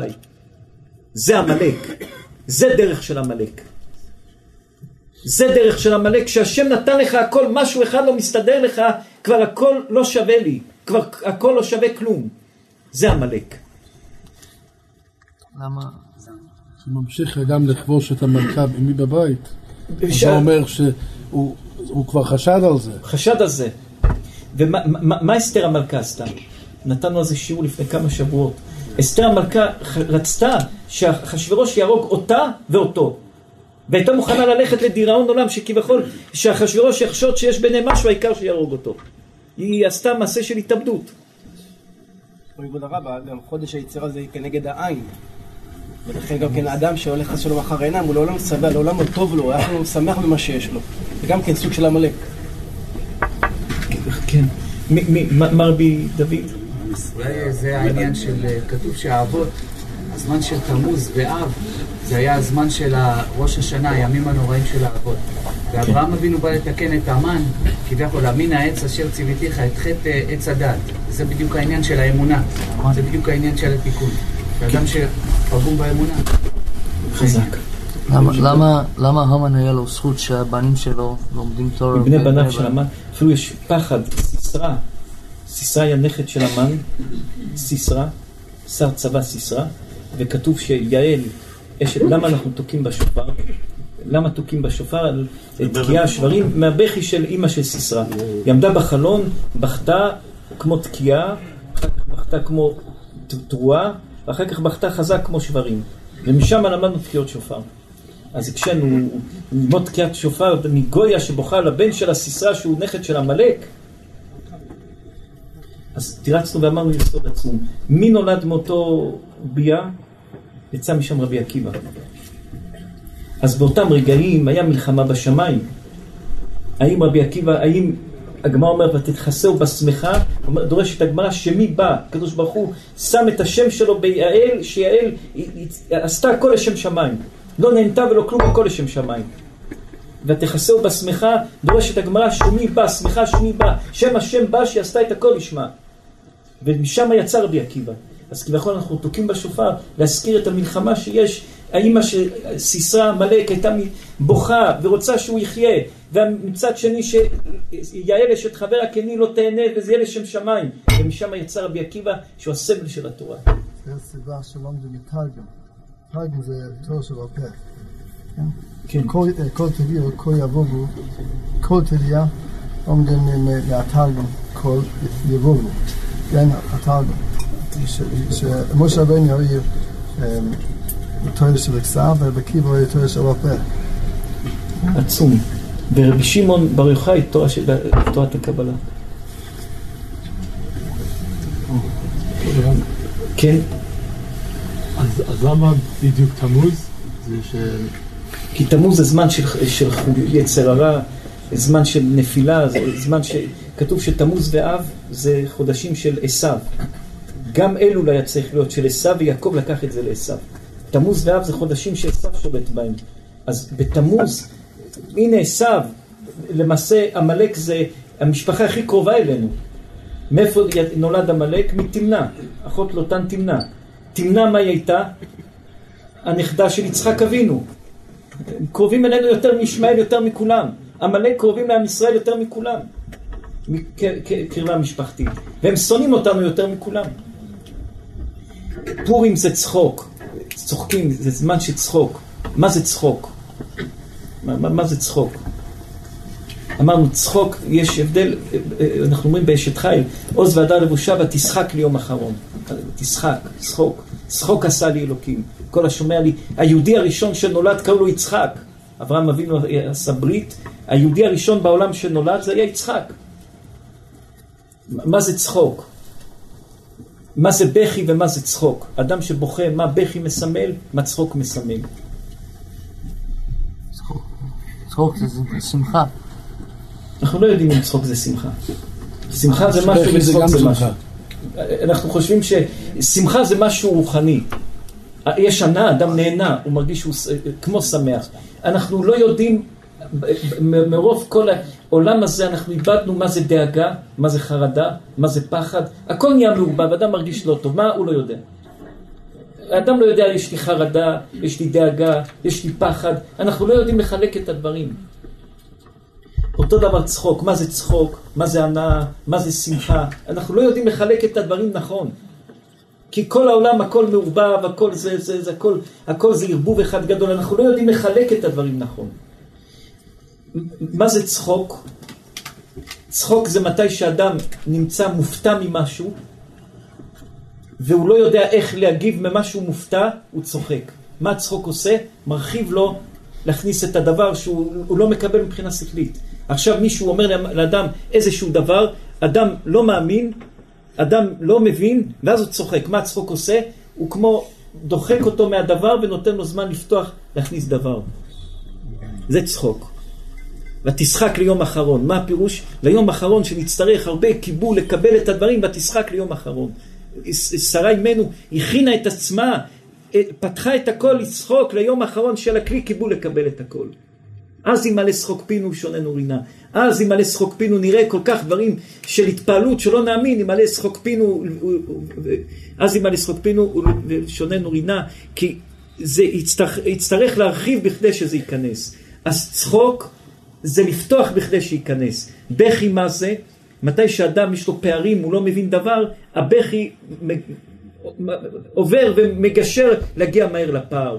אז מתי שאדם יש לו משהו שהוא לא, קשה לו לקבל והוא לא מבין את זה, אז הצחוק כביכול הוא פותח להכניס דבר. אבל אדם שעושה מדבר צחוק, לצנות, קלות ראש, לא צחוק של לפתוח, אלא צחוק, לא צחוק פנימי, אלא צחוק לזרוק על השני, להשפיל את השני, לפגוע בשני, זה לא צחוק, זה משהו של ציניות, או, או לא יודעים, או, או הלבנת פנים, או כל דבר שאפשר לקרוא לזה, לקרוא לזה. אני, אני, אני רוצה לומר את זה לרב. תודה רבה, פרשת חיי שרה, בדיוק דיברנו על הצחוק, שהקדוש ברוך הוא אמר לשרה אימנו, שיהיה לך בן, והיא צחקה. יכול להיות פה היא הרחיבה את הלב שלה. ופה... זה הצחוק, שרה הרחיבה, שיהיה מקום להיכנס. צחוק בצורה, מבחינה רוחנית, זה לפתוח, להרחיב. אתה מרחיב, דבר שעכשיו אתה לא מבין, קשה לך להבין, אתה מקבל דבר שקשה לך להבין אותו, הצחוק אתה פותח ומרחיב את הדבר. מ- מי צדיקים רוצה לומר דבר? יאמרו לנו משהו צדיקים. שמעתי מיהודי אחד, שהוא גנב אצל החפץ חיים, חפץ חיים היה בוורשה. יהודי סיפר לי שהם נכנסו דרך החלון. אחד מהדברים שהוא שמע שם מהחפץ חיים אמר שהעולם הזה זה כמו חותמת. חותמת, בעולם הזה זה חותמת, כשאתה שם את זה לדף זה נראה מאוד יפה, זה מתאים, אבל כשאתה הופך את החותמת, החותמת הפוכה. בעולם הזה רואים כל כך הרבה דברים שצרות ודברים שבכלל הזוי, חושבים מה, למה הקדוש ברוך הוא יעשה את זה, אבל בעצם בעולם הבא יראו שזה בעצם היה החותמת. ידעו שכל מה שאדם עובר בחיים, זה, זה, מה זה גם זו לטובה? זה לא הפירוש זה רע וזה, וגם זו לטובה הפירוש, גם הרע זהו טוב. אנחנו רק לא יודעים איך, איך לסדר ואיך להבין שהרע זה טוב. אנשים חושבים זה רע, לא זה טוב, זה טוב. עכשיו בן אדם רואה, חושב, מישהו עשה לו בעיה, לא זה טוב. איפה זה טוב? אנחנו לא יודעים, יש בזה טוב. יש בזה טוב, מה טוב אנחנו נדע לאורך הזמן. אנחנו אומרים לכל האהובים והחביבים פה שעברנו הרבה דברים לא פשוטים בחיים, סרטן ועוד סרטן ועוד סרטן וצרות ודברים לא פשוטים, שאנחנו מסתכלים אחורה שכל דבר שעברנו זה היה טוב, זה היה טוב, גם אם זה היה נראה באותו רגע קשה ורע ולא טוב, זה היה טוב מאוד מאוד מאוד, ומכל דבר היה ישועה ודבר יותר טוב, והדברים נהיו יותר טובים. ומי שחושב שהוא יכול לעשות לא טוב ועושה, יוצא מזה בסוף טוב. אדם הולך בשלמות עם הקדוש ברוך הוא, בתמימות ובשלמות, הוא לא צריך לדאוג ולא לחשוב מכלום. בסך הכל הוא עוד מברר את עצמו. זה עולם של בירורים, זה הדבר שאנשים לא מבינים, זה עולם של בירורים. לא באנו לעולם לטייל, לאכול, לשתות, אנחנו באנו לעולם הזה לעשות בירורים, לברר, אנחנו מבררים. הרב, הרב אמר גם זו לטובה, הבעל שם טוב מזכיר שכל האותיות שבאות אחרי שם הבעיה שרושמים במזוזה, אחת בר סמר זין בר בר. בא לי לראות שכף בר זה יהיה שם הבעיה, החסר נתון עם הדין. כן, כן. אז אמרת, מחפץ חיים אמר, חותמת הפוך זה, ותלוי כל אדם באיזה מצב, איך הוא נמצא, איפה הוא נמצא, כל אדם צריך לדעת מה ההתמודדות שלו ואיך ההתמודדות שלו. כל אדם, יש דברים שסתם יש אנשים שעושים עוול לאנשים, ויש אנשים שסתם נמצאים במקום הלא נכון. בשבת קודש רבי מאיר אליהו אמר לנו שיש שלוש סוגים של יהודים. אחד, שלומיאלי, אחד שנימסל ואחד נודניק. שנימסל זה אדם שמישהו הולך עם צלחת של מרק לידו ושפכו עליו בלי כוונה. מי שפך עליו? השלומיאלי. והנודניק שואל אותו איזה סוג מרק זה היה. תלוי איפה נפלת ובאיזה מקום היית, ואיך, תלוי מה, כל אחד זה תלוי את המצב שלו, איך ומה.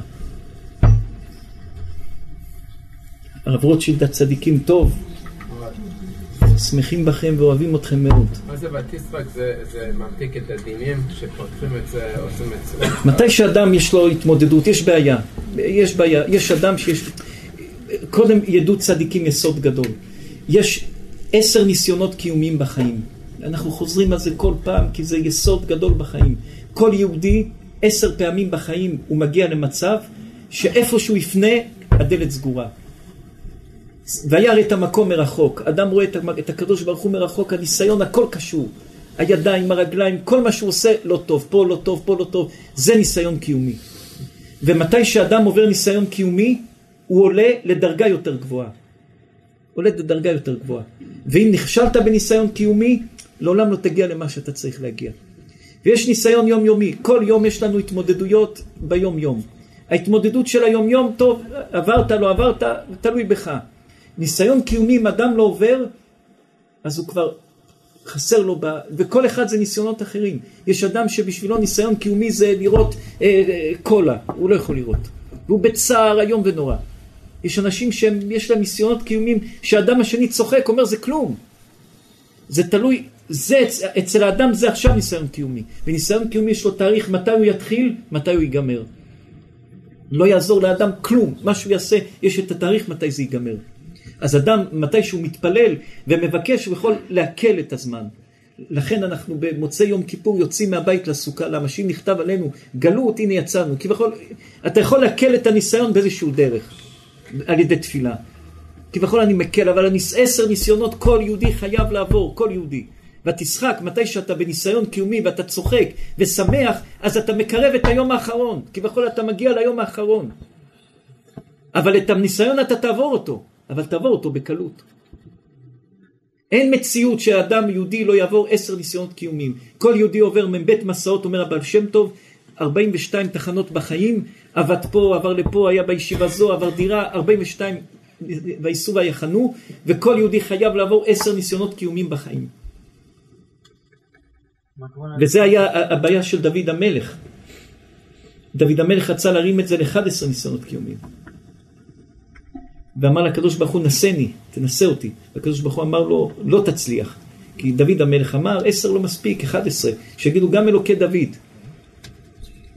והוא נכשל, לא נכשל בגלל שהוא לא היה לו חס ושלום כוח, אלא משום ש-אחד עשר ניסיונות קיומיים כבר היה קשה ליהודי לעמוד. עשר בקושי עומדים. כן. כל ניסיון מעריך את החיים יותר? כל ניסיון צריך לעבור אותו, זה אדם עולה, אדם מתחזק, אדם, אדם מתעלה, הנפש שלו מתעלית, אדם מזדכך יותר, הנפש מזדככת. מה כמובן תשחק ליום אחרון? דבר שאני בניסיון, מה אני צריך לעשות? צחוק, מה, מה... לא אומרים סתם לצחוק, אדם לא ילך סתם ברחוב ויצחק, אבל יקבל את הכל בשמחה בלב, יסתכל על הכל בעין טובה, אנחנו משגמזו, רצו להוציא אותו להורג, גמזו לטובה, תסתכל על הטוב, לא כמו...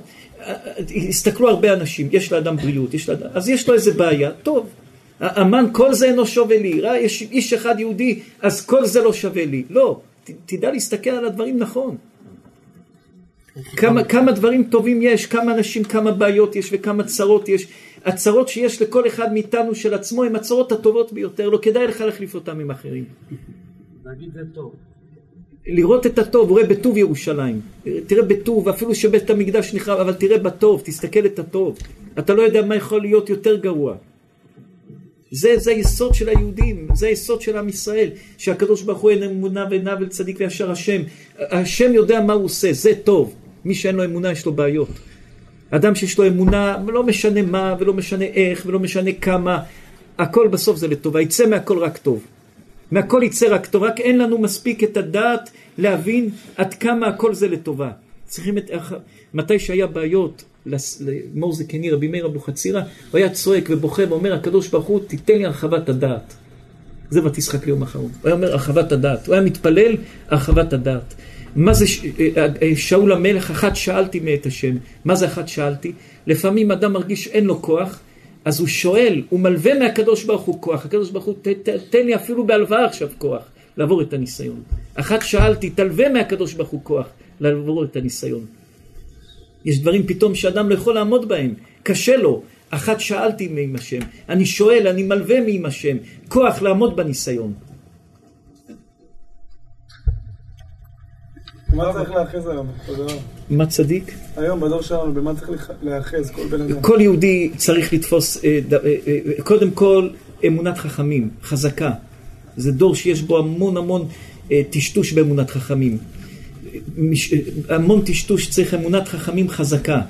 ודבר שני, כל בן אדם יש לו את הניסיונות שלו. כל אחד, זה יש לו את התיקון שלו בעולם. התיקון שלי זה לא שלך ולא שלו. כל אחד יש לו תיקון אחר. כל אחד צריך לראות מה הוא קשור בפאזל של העולם, ולהיות בפאזל מושלם כמו שצריך. כל אחד יש לו את, את, את, את, את הניסיונות שלו. כל אחד זה לא... אפילו שאחים הם אחים, הם שתי עולמות שונים. כל אחד יש לו את התיקון שלו, וכל אחד יש לו מה הוא צריך לתקן. כל אחד יש לו עולם שלו, אז לבוא לכולם, לפעמים מחזקים מצווה מסוימת, כי היא מקרבת גאולה. אבל באופן כללי, כל אחד צריך לראות מה החסרונות שלו, ומה הוא בא לעולם הזה לתקן. לא כולנו באנו לתקן משהו אותו דבר. כל אחד יש לו משהו אחר. הקדוש ברוך הוא הביא את כולנו לעולם הזה, וכל דור בונים עוד קומה, בשביל לבנות את הקומה. לי יש משהו לעשות, ולך יש משהו לעשות. כן, צדיק. כן, צדיק. רבי אברהם צדיק, אוהבים אתכם מאוד. אתם טובים מאוד מאוד מאוד. אני חושב שגם שהמון הוא חשב שהוא יהרוג את כל היהודים, אבל בסוף זה אנגלם תולה, תלו? נתלה. נתלה? נתלה. נתלה בניון. יראו איזה חסד הוא עשה לעם ישראל. אם היהודים היו הורגים אותו, היו מתכננים את הכל, כתוב בתורה שלא תשאיר נבלתו על העץ, היו צריכים להוריד אותו אותו יום. מה שהוא תכנן הטוב ביותר. כי בכל תיתן לקדוש ברוך הוא גם שזה היה נראה שהוא מתכנן והורגים את היהודים. מה הוא עשה? היה מאה עשרים ושבע מדינות. היה לו יחידות צבא ב-מאה עשרים ושבע מדינות. שהוא ברגע אחד אמר להרוג את היהודים, מאה עשרים ושבע, הוא בנה מערכת שלמה להרוג את כל היהודים. באותה מערכת שהוא בנה להרוג את היהודים, אסתר המלכה השתמשה להרוג את כל השונאים של היהודים. אז מי שהיה רואה את המן עושה את התכנונים, היה בצער, תראו מה המן עשה, והנה פה בעיר הזאת ובעיר הזאת ובעיר הזאת, כתובות של יהודים, הכל אסוף, הכל שמעו, היה לו אנשים ב-מאה עשרים ושבע מדינות. הוא בנה למרדכי ואסתר את כל הדרך איך להרוג את כל השונאים. הוא בנה את העץ איפה לתלות אותו. אם היהודים היו אומרים, טוב, מסכן, רק נוציא אותו להורג ברגע אחד וזהו. לא, אותו ואת בנה ועל העץ. כל הדברים, הוא עשה לנו את הכל. הרע שמישהו תכנן לך, זה הרע שהוא יתעלה עליו. בדיוק מה שהוא תכנן, זה מה שהוא יקבל. שאנון, שאנון דקליפה נהפך לתמשה. זה המידה כנגד מידה. אדם שהוא לא טוב, אדם, אדם שעשו לך טובה ואתה מחזיר רע, אדם שנתנו לך ואתה עוד מחזיר רע, אין מציאות כזו. אם אתה חושב שיש מציאות כזו, מי שעשית לו טוב הוא מחזיר לך רע, כפויה טובה, אין דבר יותר קשה מזה. אין דבר יותר קשה מזה.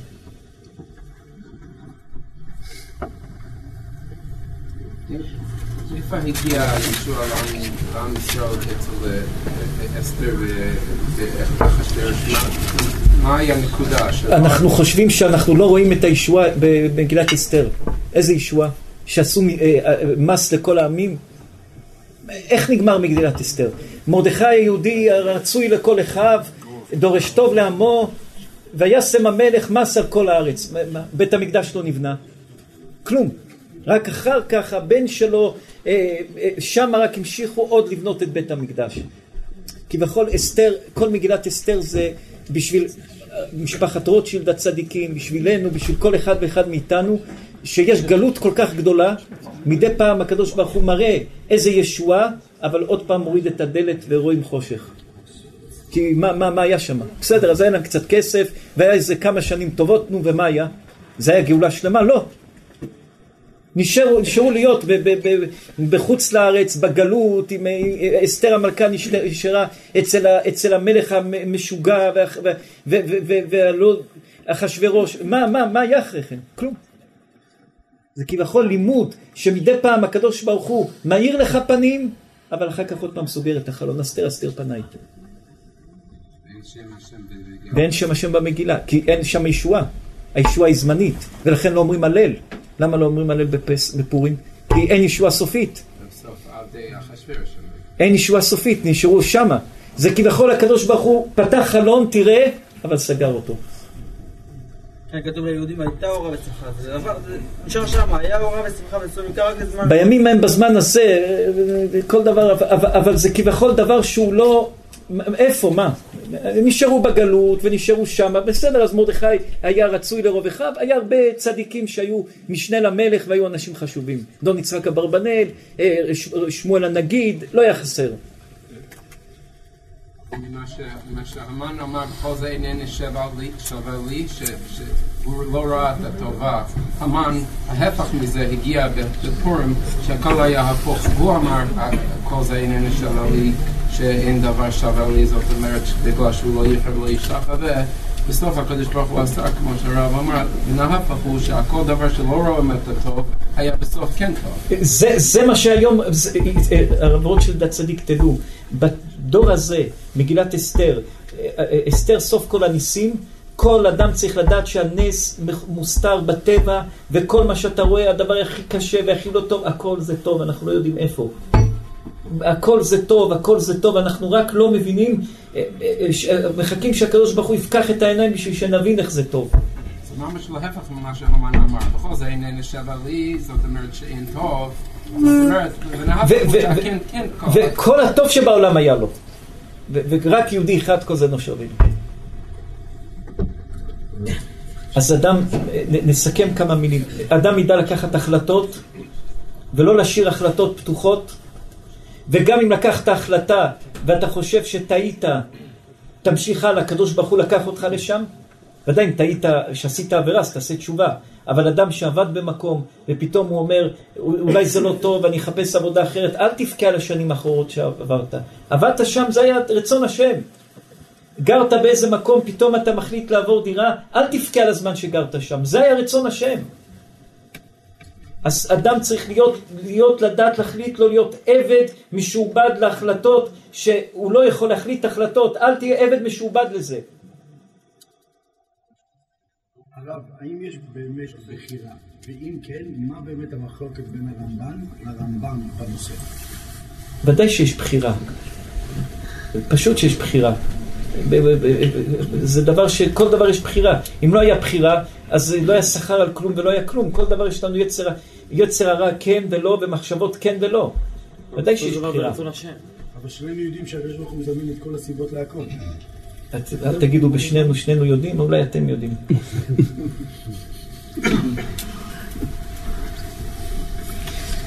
אז אפשר שהאדם הראשון לא אכל מהעץ? מה אדם הראשון טעה? אדם הראשון טעה טעות, מה אדם הראשון עשה? אדם הראשון אכל מעץ הדעת לדעת טוב ורע. מה הפירוש לדעת טוב ורע? עץ החיים זה החיים של תמימות, ולחיות בתמימות, ולהיות בתמימות, זה עץ החיים. להיות תמים, חסי, תמים עם הקדוש ברוך הוא, בלי שום מחשבות תמימות. עץ החיים, עץ הדעת, טוב ורע, זה כל דבר, אני אקח את זה, כן, טוב, לא, לא טוב. נכנס לנו כל דבר בחיים טוב ורע. הלך, אני אלך לשיעור תורה, כן, לא. הייתי בשיעור תורה, כן, אבל זה לא טוב. קניתי דבר, כן, לא. זה עץ, עץ, עץ, עץ הדעת, טוב ורע, הכל טוב ורע, טוב ורע, טוב ורע. זה הטעות שאדם הראשון עשה. מתי שאדם מתאר את עצמו, זה להגיע לתיקון, לתקן את ה... להגיע לתיקון השלם, אדם מתקן, מזכך את עצמו. מתי שנגיע לתיקון, שהכל בתמימות, והכל כן, והכל טוב, והכל מקבלים באהבה, זה התיקון. אכלנו מזה אבל, זה מעורב, אי אפשר ללכת... אז מתי ש... זה הזיכוך, זה הזיכוך, זה מה שאנחנו עושים. אחרי מתן תורה הגענו ארבעים יום לזיכוך, אחר כך חטאו בחטא העגל, והחזירו את זה חזרה. לא לדעת, כאילו, לא לדעת, אני לא מבין. כמה...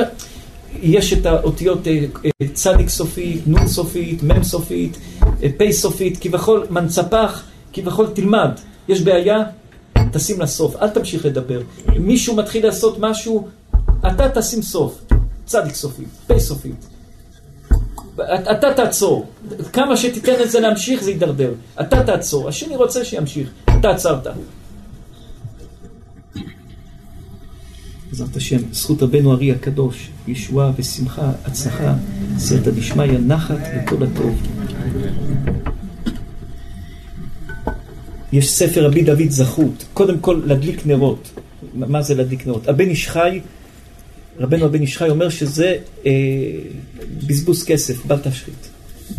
הוא אומר להדליק רק ביוצאיד נר אחד וזהו. הוא אומר השאר זה בל תשחית, ככה הבן איש חי אומר.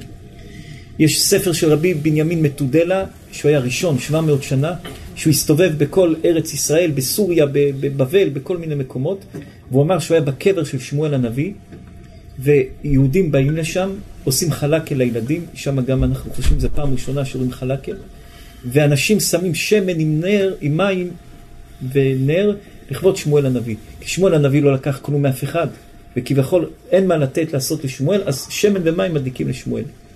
ויש ספר של רבי דוד זכות, זוכר הברית, היה מקובל גדול מאיטליה, שהוא כותב שכבכל כל נשמה של אדם מתי שהיא מתחילה להיות לא טוב, חולה, מתחיל להתחבות, להדליק נר ולהתפלל, זה מחזק את הנשמה, ככה רבי דוד זכות אומר. הסבות שלנו, בבא סאלי, חיים פינטו, היו מקפידים באיזו הקפדה גדולה, היו מדליקים נרות ומתפללים. מי שיודע גם איך עושים פולסא דנורא, עם נרות שחורות. נכון, נר זה כוח, לוקחים עשר נרות שחורות, שמים, עושים שבועות ומכבים את הנרות וכביכול מכוונים על אותו אדם. מדליקים נר לאדם חי? מתפללים. אבל מדליקים נר לצדיק? מתפללים נר לזכר של צדיק שנפטר. אבל מתפללים. ואם רוצים להתפלל, מתפללים. איזה צדיק אתם קשורים בשמיים? מה הקשר? רבי עמוס. הוא אוהב רבי עמוס. ידליקו. הוא חי, בעצם חי. חי, חי. צריך רפואה. איזה צדיק שבשמיים קשורים ידליקו. איזה צדיק בשמיים. בן איש חי. בן איש חי. בן איש חי היה קודש קודשים. הבן הבן איש חי היה קודש קודשים, קודש קודשים. איפה הצדיק הנכד של הנועם אלימלך? אנחנו אוהבים אתכם מאוד, מאוד מאוד מאוד. תדעו שאני חושב עליכם הרבה ואוהב אתכם הרבה. בעזרת השם, תיסעו איתנו לנועם אלימלך. עוד מעט היוצאית של הנועם אלימלך. הוא צדיק גדול.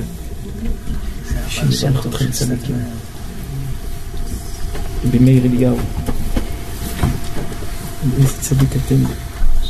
הרשש, הבן הרשש.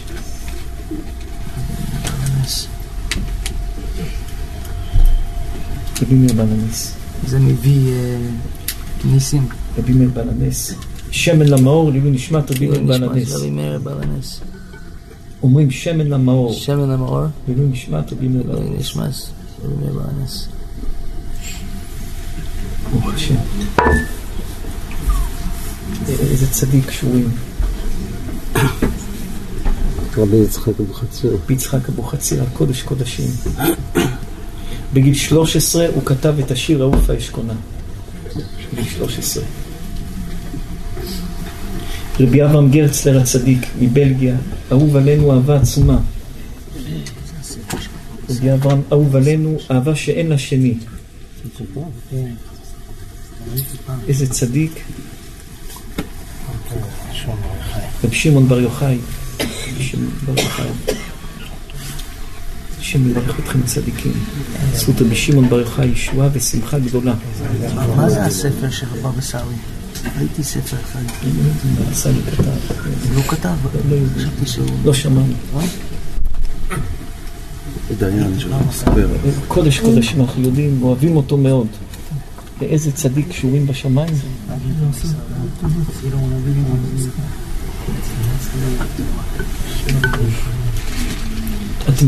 אנחנו זוכרים שישבנו ביחד, אתה תלמיד חכם, ירא שמיים גדול. אנחנו אוהבים אתכם מאוד מאוד, מאוד מאוד. הקדוש ברוך הוא ייתן לכם סייעתא דשמיא, הצלחה. אנחנו זוכרים כל השיחה שדיברנו.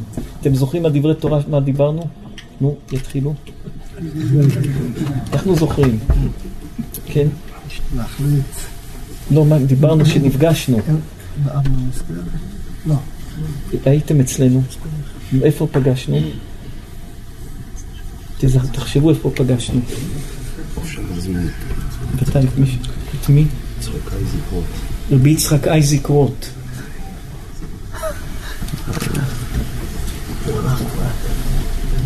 לא, אנחנו צדי גדול. רבי אייזיק רוט. רבי רוטשילד הצדיקים יבואו.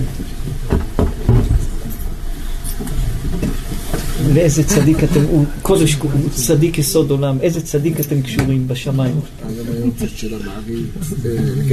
מריץ אלגזי. ברוך השם, הוא צדיק יסוד עולם, אין לו שני למידות שלו ולטוב שלו. אוהבים אתכם מאוד צדיקים.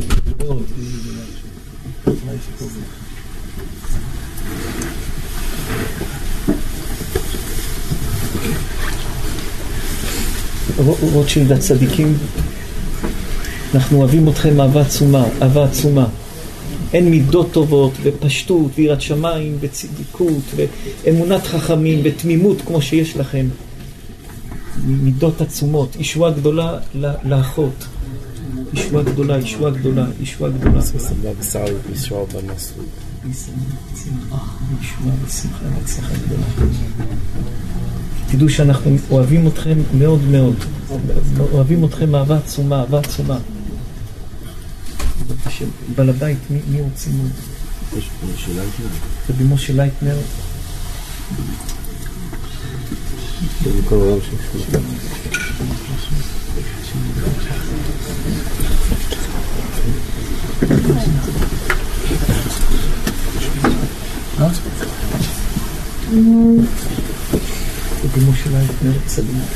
איזה צדיק שורים איתו בשמיים? בסוף הזה ברב יצחק מרדז'ץ רדז'ץ רדז'ץ יצחק המשוע מי עוד?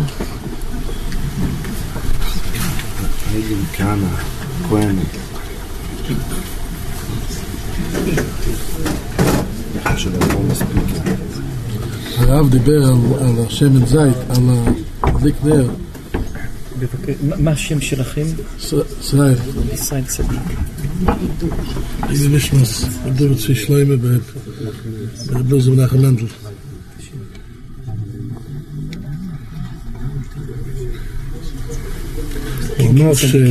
הוא אמר שלהדליק שמן זית לנפטר זה כמו זה כמו מים אדם צמא במדבר.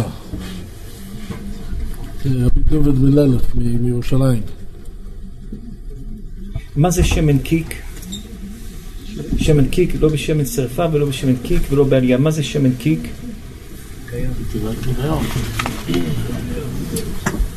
שמן קיק, מי יודע מה זה שמן קיק? קסטר, באנגלית. מה זה קיק? מה זה שמן קיק? מה זה שמן קיק שהגמרא אומרת לא בשמן קיק? חומר של... לא ינענובי. אז זה פירוש אחד. ומה שמן קיק עושה? נגד את הבטן. אם אפשר להזמין עוד שלוש. רבי נחמן, רבי נחמן. בוכתי יצחמן מפגר לסלחן. רבי נחמן זה פחד ואימה. מתי שרבי נחמן אמר את התורות שלו, לא הבינו מה הוא מדבר. מתי שהוא הפסיק לתת תורות וסיפר סיפורים, אנשים אמרו, מה קרה לרבי נחמן? מה קרה לו? מה הוא מתחיל לספר סיפורים? מה זה מעניין הסיפורים? רבי נחמן אמר, יש אדם שיושן, שינה עמוקה ופתאום מעירים אותו, והוא לא יודע איפה הוא נמצא. ואם אותו רגע יצקו עליו, זה יעשה לו רק טוב, צריכים לתת לו להתעורר. רבי נחמן אמר, יש זמנים בחיים שאדם כמו שקם מתוך שינה, ואתה לא יכול לצעוק עליו, ואתה לא יכול להגיד לו איזה פלפול באיזה קצות החושן. אתה צריך לספר לו סיפור, לאט לאט. לא הבינו אותו. אחרי הרבה שנים הבינו מה זה רבי נחמן. כן, צדיק. בנאי, בטח. רבי זכר ירות. עופר נחמיאס. אחד, אחד. רבי זכר ירות.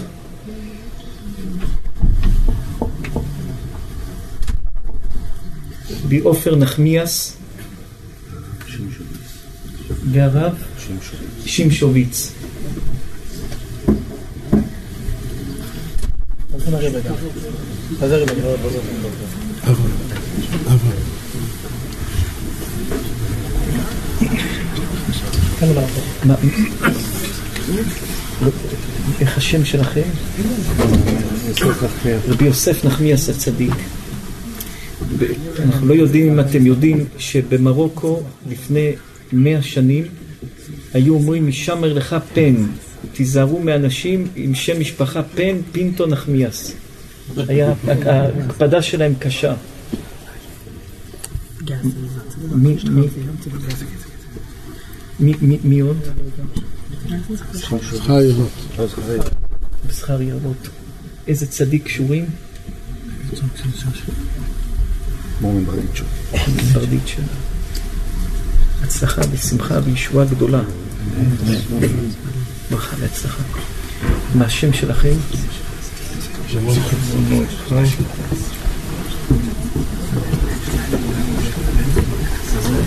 שם שלי עבר מרדכי והמפורמד, אני רוצה לזכות הבת שלי, לשידוך, אנו ואחר, כאן, סליים גלובל. רבי מאיר אבוחצירא היה אומר, מתי שצועקים לצדיקים ולא רואים תשובה, לצעוק לאימהות של העולם, זכות חנאים, חנה נביאה, שיהיה ישועה לבת. לשידוך טוב, לשמחה והצלחה גדולה. אשר אגסי. באשר אגסי. זיווג לבן שלו. זאת השם, באשר אגסי הצדיק. מה השם של הבן? דוד בן מרים. אסתר דבורה בת מרים. איזה צדיק אתם קשורים בשמיים? היום היה היותו של בית ישראל. בית ישראל. אור גדול, ישועה ושמחה והצלחה גדולה. מי צדיקים עוד? הרב שמשוויץ פה? הרב שמשוויץ. דיין. דיין הרב שמשוויץ. הרב שמשוויץ. ליכשן. הרב ליכשן. ברוך תהיה צדיק, ברוך זה השם ישמור אתכם, יברך אתכם, ישמח אתכם, ישועה גדולה. איזה צדיק שורים בשמיים? יש לך רעיון אותו יסוד, זאת אומרת, יש לו חי עלס. בעזרת השם רפואה וחיים, רפואה וחיים, בעזרת השם. הצלחה ושמחה וישועה גדולה. הרב בלזר. הרב שמשוויץ פה. הרב בלזר. בוא, הרב שמשוויץ פה. אורי, בטור שלי. הרב שמשוויץ, השם יברך אתכם. איזה צדיק שורים בשמיים? בן יבס יוסף. הצלחה ברכה וישועה גדולה. עוד אחד אי אפשר עוד להגיד קצת. הרב בלזר. הרב בלזר, זה שנזכיר. יש מופעה לפעמים שמחה גדולה.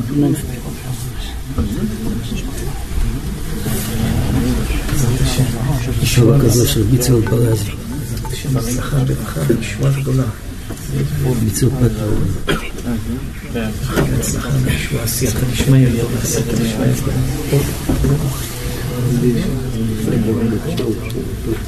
רבי פנחס שאול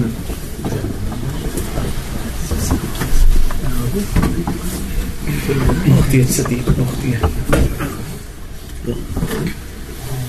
מה לתניה? מה לתניה? הצלחה, ברכה, וישועה גדולה, ישועה גדולה. אחרון חביב יואל שמחה. רבי יואל שמחה. יואל שמחה צדיק. הצלחה, ישועה, שיח ומשנה גדולה. אשריך צדיקים.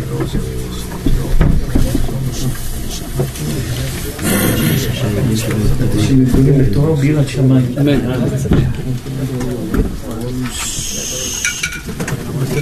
שמשמור בצדיקים. חיים בריסק. חיים בריסק, הצלחה וישועה גדולה.